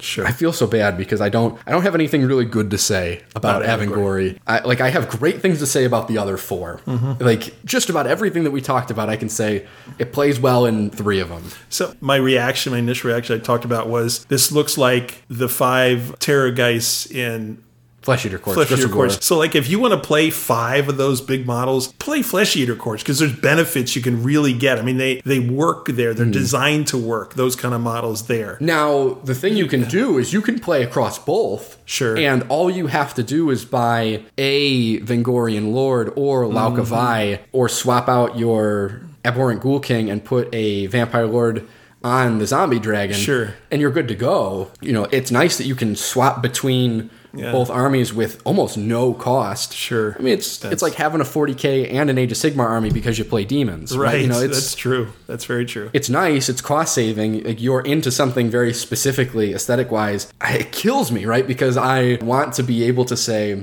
oh this works this is cool you can look at it from this perspective because like you know people have said legion of blood isn't very good sure you, people used to say Tzaangor weren't very good because the rest of the book was fantastic like we can look at it and see the merits it has in it Okay. the Legion of Night has its own merits, separate from Legion of Blood. Vyrkos has its own merits, separate from the other ones. Kastelai has its own merits, separate of the other ones. And then you go to Avengorii and you go, Sorry, boys. it's not working. Yeah. So, Dan, you feel very strongly about Fellbats. I do only because they have just been so like people are just writing them off, and I'm going, okay, I want people to think about this and think about what they can do. You talked about Dire Wolves being a fast moving screening unit. Mm-hmm. So you get for 75 points here, Brendan, which is nothing. Really, when you talk about you know games of Sigmar, you can get three of these guys moving 14 inches, which is huge. That's a huge move. And if they run, you know, they're going to average 17 inches. But if you put them within one inch of each other, you literally have an eight inch wall that you had just made. Mm-hmm. You put them three or four, three and a half, four inches in front of somebody, you have just kept them from moving. Literally, you have blocked them in because to try to move around that and towards a target or towards an objective, it's just going to be miserable for them. And if I can do that for 75 points, I'm going to do that. I mean, Sure. so I think they have a place. So you could get two units of them for the same price. You can get ten wolves, you know, a couple less. But you're, again, you're getting that extra four inches of move. And if the goal of the wolves, for example, is a fast screen, fellbats can be a fast screen. They can also be like you've talked about. You can drop them in somewhere. Three of these guys dropping in somewhere, moving 14 inches. Boy, they can grab an objective or they can threaten something else or whatever else it is. And it's not 10 models. That's a big difference too. Three models versus 10. That's a huge thing. But it's nine wounds versus 10 wounds. Right, which- um, or, and roughly Right. 20 wounds, 18 wounds versus 20 wounds right in, so in the other instance. so in that, from Yes. that perspective it's close but i think they have a place and i think it depends on what you want to do how you want to play your game if screens are important to you i think they're worth considering at least So I agree with you, but for a different reason. okay I agree that they do have value. Okay. And I agree that at the 75 points level, and this is why I didn't want to talk about it in the sandwich shop line. yeah sure So sure sure They are summonable, so they can come up through grave sites. Now, you can't just drop them down in Legion of Night like Vargheist, which would have been a really cool rule to have on here, and I think would have made sense. But they're not Death Rattle, they're not Dead Walkers, so they don't get the plus one save in in the first turn in Legion of Night. And with Kastelai, they have the speed to keep up with it. I think the rule that really shines through on them Okay. is their single-minded ferocity. So we haven't talked about the profile yet. So they're 14-inch move, 6 up save, bravery 10, 3 wounds. Their fangs are 1-inch range, 3 attacks, 4s by 4s, no rend, damage 1, and can fly. Cool. There is nothing there. Mm-hmm. right Like that is they're just... not they're not designed to hurt anything Right. they truly are not Single-minded ferocity. This unit can retreat and still charge later in the same turn. Your opponent, you know, charged into him, or you tagged a unit in your turn and you know you pinned them on the side and you kept them where you wanted to keep them. But you know, let's say you won the double turn. You retreat them out and you pin the units that you know you aren't going to fight and aren't going to kill them. And then that opens you up to get some more spacing on the other units. Mm-hmm. Yeah, they're also a good screen. You know, that is a good reason to have them. Yes, they are also very fast. But they're good for pinning and they're so mobile. Me can pin one unit, retreat, and then pin another unit the next turn. Yes. Yeah. Get those edges. Go for those edges. you can Sure. go get a unit that's way over there. They're summonable. They are subject to endless legion, right? So Right? Right? if you want to start rolling for that early and you've got that kind of weird point set, when they come back, they come back as two instead of, you know, like a half unit rounding up of three is two. it's The, It's, I think they have value. It's tough because when you do the comparison shopping with direwolves, direwolves are just so good. they are. Agreed. Right? It is the Tzaangor problem. Tzaangor used to suffer because horrors were like bonkers. Mm-hmm. They still are quite good, right? You know, you had all of these other things in the Tzeentch book that were incredible, and Tzaangor were an 8 or a 9. It's just the, Yeah. the thing that they were being compared to was a 10 or 11. Yeah, right. And of course, when you're talking in that context, it's really difficult, but it's important to remember that these are in that half cost increment of what direwolves are. So you can't just split the unit up and pay, you know, 67 and a half points for a unit of direwolves, but you can pay 75 for a unit of fellbats. Right. Now, you might be better served to buy a command point and and an endless spell in that particular bracket but if you don't think that that's necessary what other choices do you have point wise other than just kind of restructuring the way that it all mm-hmm. comes together so in terms of just that i think it does have value and so to close it out we have four battalions to talk about. Yeah. And obviously, this is one of the big rumors in and around 3.0 is what is going to happen to battalions. We're going to operate under the assumption that you can still take them, so we're still going to talk about them because I think they're fun and I think they're exciting. And even if you can only use them for narrative purposes, so be it. And if you were going to play games for this last month, you probably want to know what battalions are good and you can use. so, sure. Dan, why don't you pick out the first two? Okay, I'll pick uh, Fellwing Flock. That would make Mm-hmm. sense based on what I like. And then I'll pick out the uh, Death Stench. We'll pick Okay. out those two. So why don't you talk about Red Banqueteers first? So the Red Banqueteers are two plus Vampire Lords, one Bloodseeker Palanquin or one Coven Throne, and hmm. two plus Blood Knights units. Okay, those all sound like things you would take. So it's not like you're there's something here you would find hard to fit. Right, particularly in Kastelai or Legion of Blood, this is hmm. going to be something that you want. In Kastelai, you're just going to take more Blood Knights. In Legion of Blood, you're going to surround them with more skeletons. Sure. Things like that. So the battalion, what it does is in your hero phase, you can heal up to D3 wounds allocated to each unit in this battalion. Great. Combine that with the Hunger, you're looking at 3D3 healing across all of the battle rounds. Wow. That makes them pretty tough. For sure. Respectable. How about that? Yeah. So Fellwing Flock. Mm-hmm. This is two to three Vargheist and two to three Fellbats. There we go. And the benefit is add one to hit rolls for attacks made with melee weapons by units in this battalion if those units made a charge move in the same turn. Now that really is not. It's for the Vargas. It is for the Vargheist. The, the Fellbats don't really care. They have a whole different purpose for for the Vargeist. Yes. Yes, please. Again, Absolutely. Considering all the other things we've talked about, yeah, here you go. And you've talked about maybe taking two or three units of those guys. Why not? And this fits that scope perfectly, right? Yeah, it's perfect. You go to twos by threes on the Vargeis. This is a battalion that works very well in Kastelai and Legion of Night. Night. You know, Yeah, the- that's what I was thinking. you can play it in the other ones as well, but pairing of what you want and what it does, Makes perfect sense. those are pretty good. Okay, how about our Death March? Why don't you talk about those because they have Grave Guard and skeletons. Yes. So on the surface, you look at Death March of one Wight King, one to three Black Knight units, one to three Grave Guard units, and two plus Death Rattle skeleton units, and you go, It's a lot of tax. paying a lot of points for things I'm not thrilled about. Yeah. Now, granted, you can take the Wight King as your general, and your Grave Guard becomes your battle line. And not that you really need it, taking two units of Death Rattle, but it's there. The ability that you gain is at the start of your movement phase, you can pick up to three different friendly units in this battalion that are wholly within 12 inches of this battalion's Wight King. If you do so, add three to the move characteristics of each of those units in that phase. They can still either run or charge. That's really quite good. It's not super useful on Black Knights, but the plus three to move on the Graveguard and the Death Rattle skeletons is quite useful because it's nearly effectively doubling their movement range, uh, so you don't have to do as much movement planning as you did before.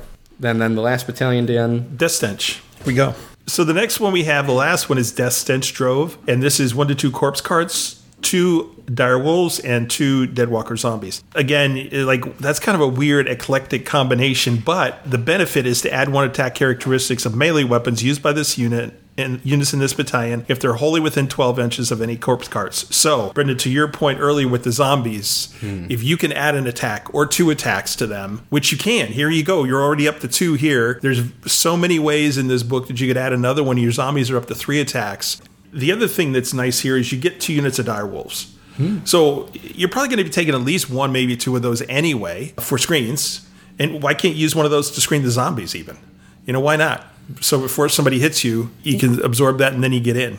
Sure. You know? Yeah, Uh, that's anyway. an option. Yeah. So anyway, that's what we got for battalions. Yeah. So, overall thoughts on the book, Dan? I love it. As most people would have expected me to say, I just love the flexibility. And as I said at the beginning, I love the fact that there are so many different ways to play this book, Brendan, that still keep you competitive on the table. You have so many options and you can do just about anything you want. There's so many cool, crazy things you can do. Like we talked about, for every unit you put on the table, you can put two or three off the table. That's hmm. just insane to think about. I, I would love to see somebody do that. It would be really cool to watch their opponent as they're doing it and just stand there quietly and see what the reaction is to that the first time it happens, right? And I love the fact for me that this is going to be reality at some point that I actually have monsters that are going to be punchy and they're going to be survivable, they're going to be resilient, big models that are really doing some work. It makes me feel really good to know they're here. Yeah, so a couple of things that we know about 3.0, right, is that heroes get to do more heroic things, as the article said, mm-hmm. and monsters get to be more, monstrous. Yeah. Well, ta-da, we talked about a bunch of hero monsters. Yep. We talked about a bunch of monsters. We talked about just a bunch of straight heroes. That's pretty cool. We know that there's going to be more command points available, especially if you go uh-huh. second. We know that if your general's alive, you're going to be getting another command point instead of just the one. There is an ability to roll for more command points with one of your heroes. Now, you get a better roll if your general is dead. A lot of these things in these lists are predicated on spending command points. Mm-hmm. Well, if I've got you know three of them a turn, I'm going to feel differently about it. And then in a game where I only get one a turn, Yeah, absolutely. you know, you don't necessarily have to worry about battle shocking if you have more command points to keep in your pockets. Mm-hmm. I know you had a pretty high level of expectation for the book coming in because you were really excited. Yeah. Like, did this? It met my expectation Okay. for sure. And it was already high, so I can't say it exceeded it. It vindicated what I was hoping a lot of this was going to be. And for somebody who's building this army brand new, I don't have any of the, you know, that's the other thing with a lot of people that see this and the things that are in it have a lot of baggage, as it were, because they, you know, like yourself, you have a history with units in this mm-hmm. and armies here. I have none of that history. So for me, this is all like new toys, you know, going into the toy store for the first time. And that's why it's so exciting for me because I'm seeing a lot of things that I never will see in my Night Haunt army. It's a totally different army. Even though it's death. And so that's what's, I think, exciting for me as well. Being able to play with monstrous units, have the type of magic that I don't have now. The fact that it has all the movement shenanigans that it has is really cool because then I'm comfortable with that already. That's one thing I don't need to work on because I've gotten pretty decent at that with my Night Haunt I really enjoy that aspect of them. That again is something else that's great as I'm looking through this book. I think too,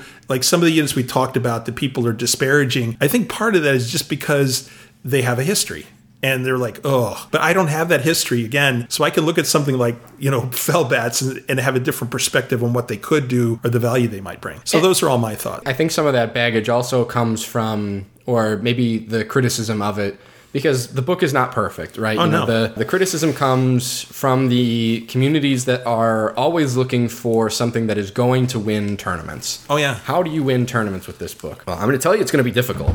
Mm-hmm. Like, flatly. You need missions and matchups, but from my perspective, that's what I want all these books to look like. I don't want to pick up a book like Seraphon and you go, I'll just take these six units like three times and that's my list and there's nothing anybody can do about that. Mm-hmm. I don't like that very much. You look at some of the things in, you know, Tzeentch and Kharadron Overlords, you just go, I'm just going to shoot my opponent off the table. And there's nothing. Yeah. they- I'm going to do it from a range in which they can do nothing about it. Sure. Well, okay, I guess. Uh, But if only 33% of my units are on the board, that's going to pose a problem for you now. Somebody who's shooting me off the board. it's an option. The more we talk about Legion tonight, the more I want to go home and just write some lists and like fake deploy against myself and, and see what it looks like and see how I feel as I'm trying to play both halves of a game because I'm an insane person. One of the things I really like about this book is you can write one list and play it in three of the sub factions mm. Night, mm-hmm. Blood, and Vyrkos and get three really different play styles out of it. Mm-hmm. Now, I'm not saying that, you know,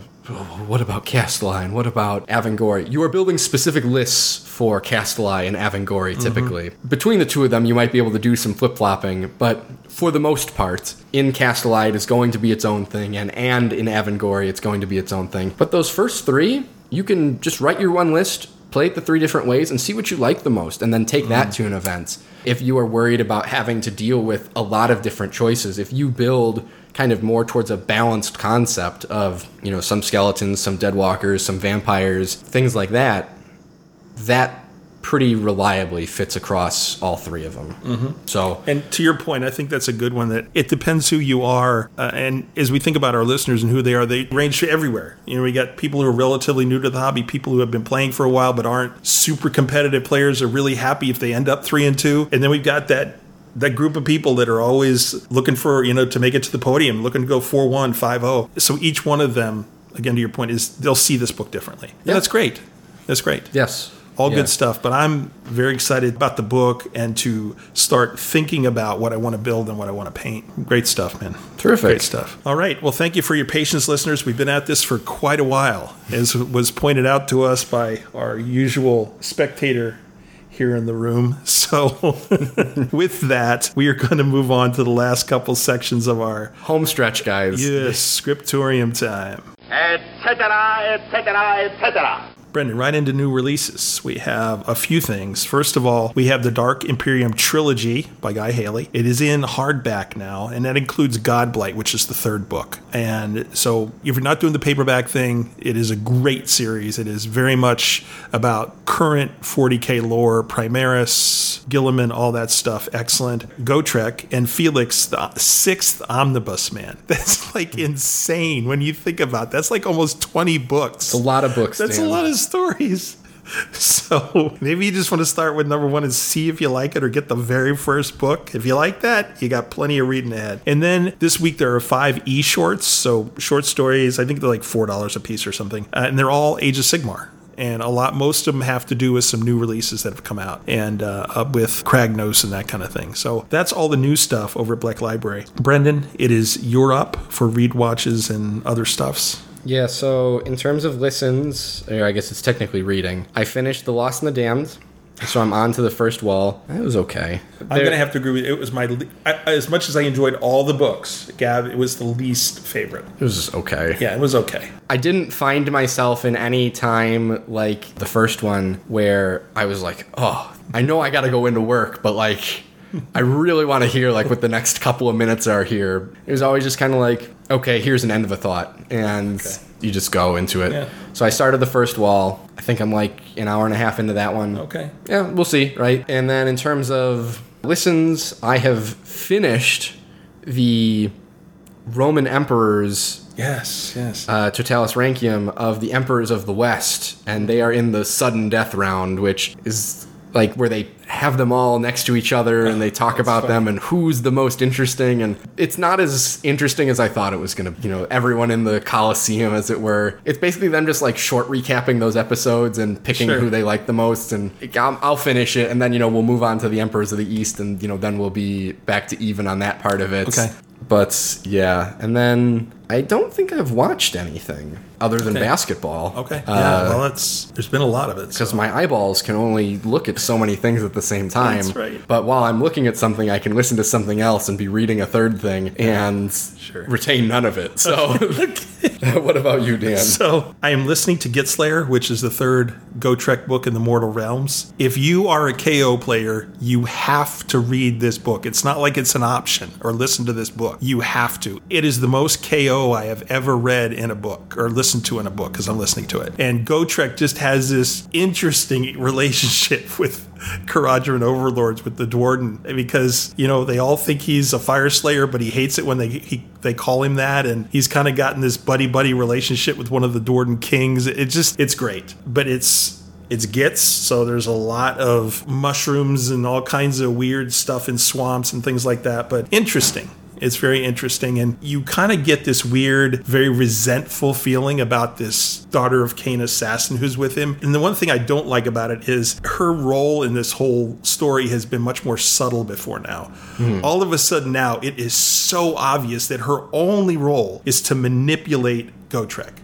I mean, it's it's just like out there, and so it's kind of become annoying because everything she does, you kind of know what she's doing, and so there's no kind of anticipation as the story moves forward. So that was a little bit disappointing, but again, otherwise, it's typical Gotrek, KO all over the place, and or if you're Gitz player, you'd actually would love this too. So I have Godblight and Double Eagle. So the third uh, Dark Imperium book, and Double Eagle is a book long ago by Dan Abnett, which is about the air war in the 41st millennium. An Air Force unit or units that were fighting chaos on some whatever world. I put both of those in my queue and then getting ready, them ready for my Circle City drive. Once I hit the road, right away, boom, the audiobook's going to go off.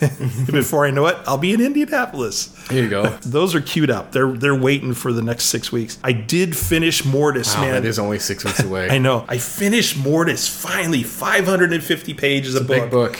Oh my gosh. I was hoping I would finish before today. And Cindy was like, How long have you been reading that book? I think I got through like 150 pages just this last four or five days. I was just so into it. It started out kind of slow, but man, Brendan, it is full. It's kind of like you're going to find with Saturnine. It is full of stuff. I mean, I get this feeling like this feels like a, you know, Empire Strikes Back, that movie. It has that kind of an ending to it that you know something else is happening, but you just think like the good guys just don't have a chance, you know? It just very, uh, It's inevitable. you- that, you- there's that inevitability. But one of the cool things, the mechanics, like at the end of every chapter, he goes miles to the Great Wall. 172 or 172 kilometers to the wall, 150 kilometers to the wall. So you know how close Mortis is getting, and it's just like this grind, and it's just like you said, that inevitability. They just keep getting closer, and it's really cool. There is Nurgle in this thing. There is huge Emperor's Children. Think of the Astronomicon, but a Emperor's Children Slaanesh version of it. Okay. Really weird, but so cool. The Dark Angels appear and do some stuff, which is really cool. And then at the end of the book, there's this twist with the Dark Angels. I'm going, no, it cannot be him. Like, just they didn't say who it was, but I'm pretty sure I know who this guy is. The Ordo Sinister came out. Now, if you are aware of those guys, they are a Titan Legion that are anti-psyker. They basically they fuel their Titans with psykers. They have them in these little cryogenic tubes in the back of the the Titan, and so when they burn one out, they kind of eject it out the back.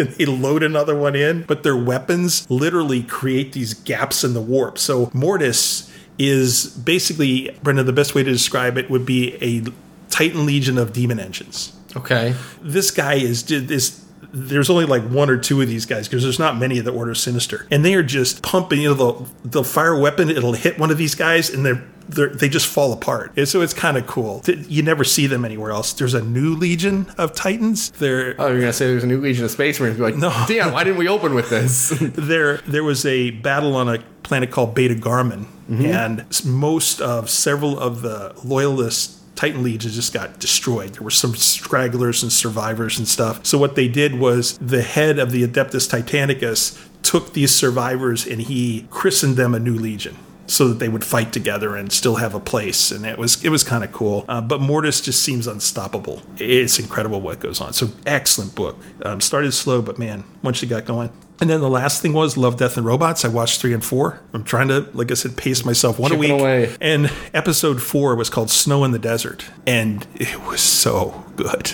really good. It was like a couple of the others in the first season. Episode three was kind of funny. And I am not sure what I am going to read next now that I'm done with Mortis. I think I'm going to go back to Genevieve. I am so motivated because we've done the Soulblight book, but not sure what I'm going to read next. So DBD. Yep, there we go. That is Scriptorium, and we are moving on to this or that.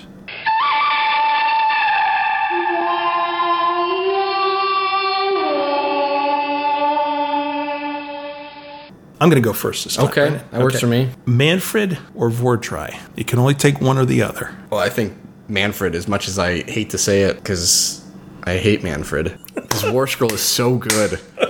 It pains me that I sit there and I go, all right, I guess we're doing this. I think Vhordrai is very unsubtle. It's a freight train coming downhill with the brakes that don't work. Mm-hmm. So Right. I quite like Mannfred. Granted, you can remove him from most situations, but it rewards a really high level of play to be able to kind of fake your opponent out into different places, pick the fights that you want to fight, and make your mm-hmm. opponent sit there and go, okay, fine. Because now all of a sudden this unit's out of position, and mm. yeah. Okay. Or one of the real sneaky things you can do with him is pin him into a unit. Opponent doesn't want to retreat with the unit that's, you know, they have in combat with him. And then at the start of the combat phase, you go yoink and you set him down somewhere else and they just go, that's right. I could have moved. Now I can't do anything. okay. So there we go. Kritza or Annika. I mean, if I can get 16 Kritzas, the, the answer is Kritza. Of course. We're gonna assume you can't. Right. The, I quite like Lady Annika. She reminds me a lot of the Masque mm-hmm. in Slaanesh. Somebody else had said And that. I got a lot of versatility about out of a character like that who has kind of a very limited wound count and serves a very like small role, but that role if you leave it ignored has a relatively high reward Okay. or high outcome Sure. from it. Okay. Okay, this next one, I'm not asking like I know who you're going to say you want to win, but I'm, I want objectively as a basketball fan, I want you to tell me uh, who you think is going to win Okay. between the Nets and the Bucks. The Bucks. Okay. All right, that's who you think is going to win, not who you like it, right? Who do you really think is going to win? If you were putting money on it, lots of money. Lots of money. I don't like either team if I'm putting lots of money No, on you it. have to choose, and you're putting lots of money on one team. So I think that this series is going to be exciting and close, and I think both teams are equally capable of winning this. And The- you think who is going to win? and, I would like to explain from a basketball X's and O's perspective Yes. that when you look at these two teams, the Bucks had the highest net offensive rating in the NBA over the course of the 72 game season that was played. Okay. Of roughly 120 points per game, and they had one of the best defensive ratings. It wasn't the best, but it was one of the one of the I want to say it was top 10 and might have been approaching top 5. The Nets, if their players had all played together, would have had the highest offensive rating in the NBA Okay. cool that they had one of the worst defensive ratings of of the teams in the playoffs. Okay. The thing is is that the Bucks offensive net rating is likely to not be adjusted per the Nets defensive rating, but the Nets offensive rating is likely to be adjusted per the Bucks defensive rating. Okay. And when you make those adjustments together, you have two teams that are going to score about 120 points every game Sure. Okay. So which mathematically tells you you look at it and you go, well, this is the same. so who so who is who does Brendan think is going to win, not want to win? I think the I keep Bucks- getting back to the question. I think the Bucks are going to win. You think the Bucks are going to you? Okay. Gotcha. Moving on from that. Okay. So you're you're going to go out in the river and cruise around, Okay, up and down, all over the place around here. Would you rather have a pontoon or a motorboat? man, around here, Yeah, on the river here and out. it's like a little motorboat. Nothing too special. Okay, a little motorboat. All right. Yeah. Now you're going to go to the beach, Okay, this is a different question. Yes. Or- okay, and this is a multi-part question. I was very to- concerned. Are you going to sit in the sun, or are you going to sit under an umbrella in the shade? It's in the shade. For the listeners, I am very pale. Me and the sun do not get along very well, and I'm really not much of a beach fan to begin with. Sure. So Yeah, I know we went down to the peninsula in Florida years ago. We went on a trip and they had these huge umbrellas. I'm a shade person too. I just I'm not a you know sun sun baby. I don't get out there and man, only time I would get out from under that shade was I would run to the water and swim for about five or ten minutes with the waves and whatever animals were floating around because we could see there were fish and stuff in the water. That was really great. And then I would run back to get under the under the shade, dry myself off a little bit, and just sit in the shade again. I think I spent like three seconds out of the sun. It was hilarious. uh, I uh, just not working for me. that's good. I have a hot weather question as well. in- Okay, in so it section. is your turn anyway. All right, so we'll start with the the regular boring stuff. Yeah, of course. AOS 3.0. oh. Dan, you and I have not necessarily been trusting the supply chain of Games Workshop here. Yeah. Are you going to pre-order or wait in line day of to get your stuff? Now, granted, it is a multi-week pre-order. Yes, that's correct. If it was, so the answer is if it was one week, I would wait. Okay. Because it's two weeks, I will pre-order. Okay. Yes, I think that'll work. Okay. What was your favorite lineage? I like Virdros. Vyrkos. Vyrkos, yeah, I love the animal one. I really like that because I like the characters so much. Okay. I really like what they've done. So, and I'm going to take the liberty here of deciding who's in charge of each faction. I get that Belladamma is technically in charge of mm-hmm. Yurkos, but Okay. I think we know Radukar is in charge. Of Radukar, Vhordrai, and Lauka Vai, the three faction leaders of the not Mortarch variety. Preferences, favorites, thoughts, concerns, comments, I like pigeons? Vhordrai, yeah. I, I like I like him, man. He just and see here again is this person who's not had ever a huge giant. He's you know, just a wrecking ball. Sigmarite hammer that he mm. could just beat somebody over. I've never had that before, so I'm kind of excited to play him and paint him and get him on a table and see what he can really do buffed up. It would be really A fun. lot. He can do a lot. and it'll be fun to see that actually happen rather than. Ooh, I just did five mortal wounds. Cool. And you're like, high upside.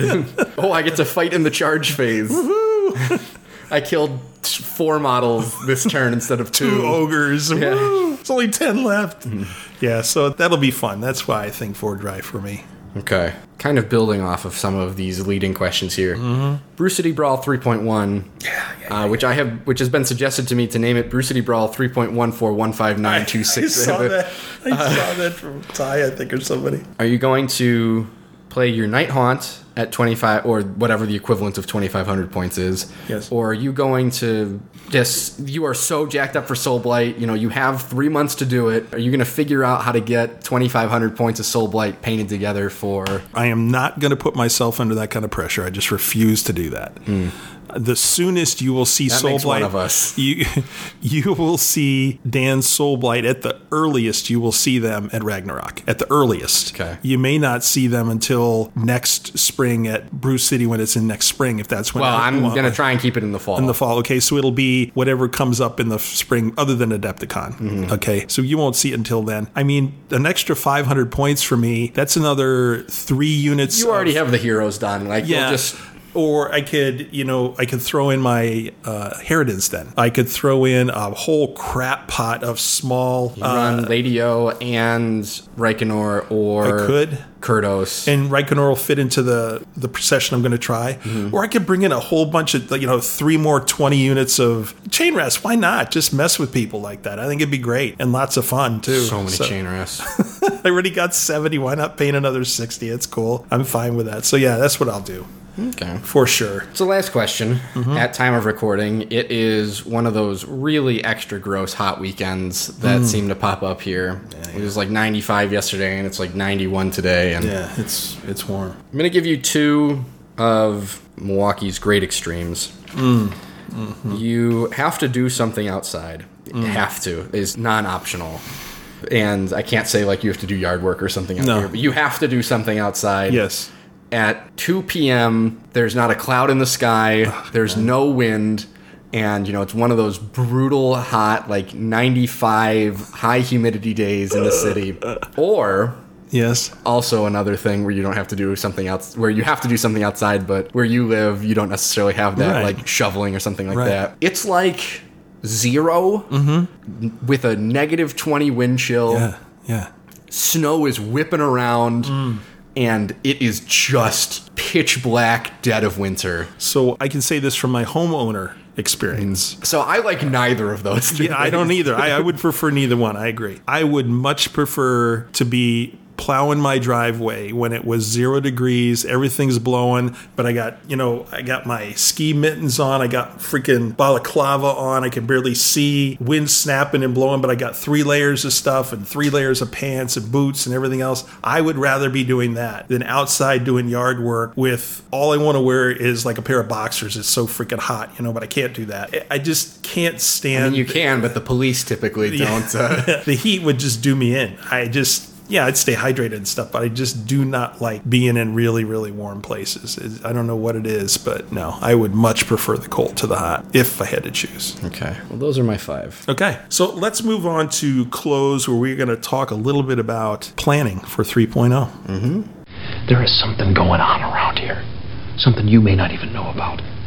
Brendan, 76 coming up. Let's get that out of the way. We're going to have that on June 20th, is our plan anyway, mm-hmm. of recording Kragnos because we need to cover Kragnos, just like we needed to cover Teclis. We don't want to leave those loose things hanging out there. So we're going to talk Kragnos on that day. Probably relatively short show because there's some stuff in there, but it's not packed. It'll be a nice break to this marathon that you had to suffer through. Yes. as, as Cindy cheers at the at the idea of a not five hour episode. and I've got to edit this son of a gun. So, He's retired. It's fine. yeah, he's got a week. If I had to do it, it might be a little while before we hear this one. we know that 3.0 is going to be on the streets on the 3rd. Mm-hmm. So, listeners, what Brendan and I are thinking about is we're going to do kind of a first thoughts on July 11th or so, right around that time. Reading the edition, talking about the changes. Some of the major things we see that we know, at least in terms of objective facts about the book. Right, and we are going to, in that kind of time and space, develop a hypothesis mm-hmm. of what we think is going to work,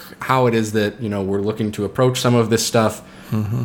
Truly, honest to God, first impressions, mm-hmm. right? You know, it it might be that you know we've had a game or two just to on our own accord, you know, just feeling it out, right? Mm-hmm. You know, not grinding through games No, no. And, and lists and things like that. No, not but just, five games in five days. but just a oh okay this is kind of the pacing of things Right. this is how this rule works But then what we're going to do is we do have an event. We have Circle City in the middle of the month in July. And hopefully, we don't know for sure, but hopefully Mike will let us play with 3.0 rules. We don't know this, but it, it- hopefully he will. So we can get more reps. We can get real we can validated get real reps.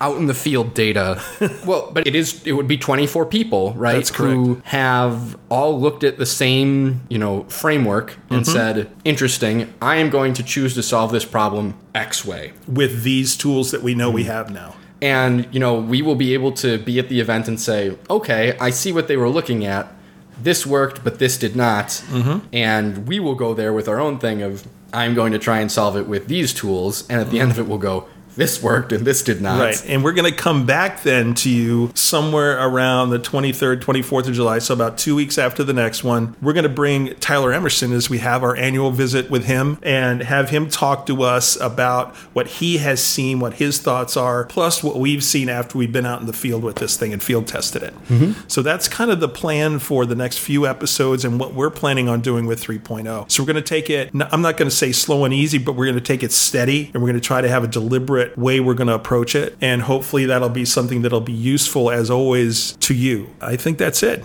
Brendan, though? Yeah? Yeah. Good.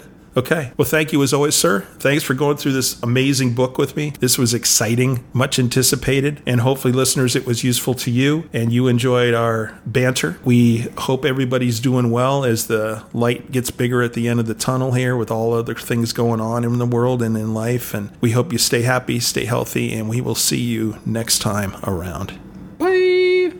This is the end.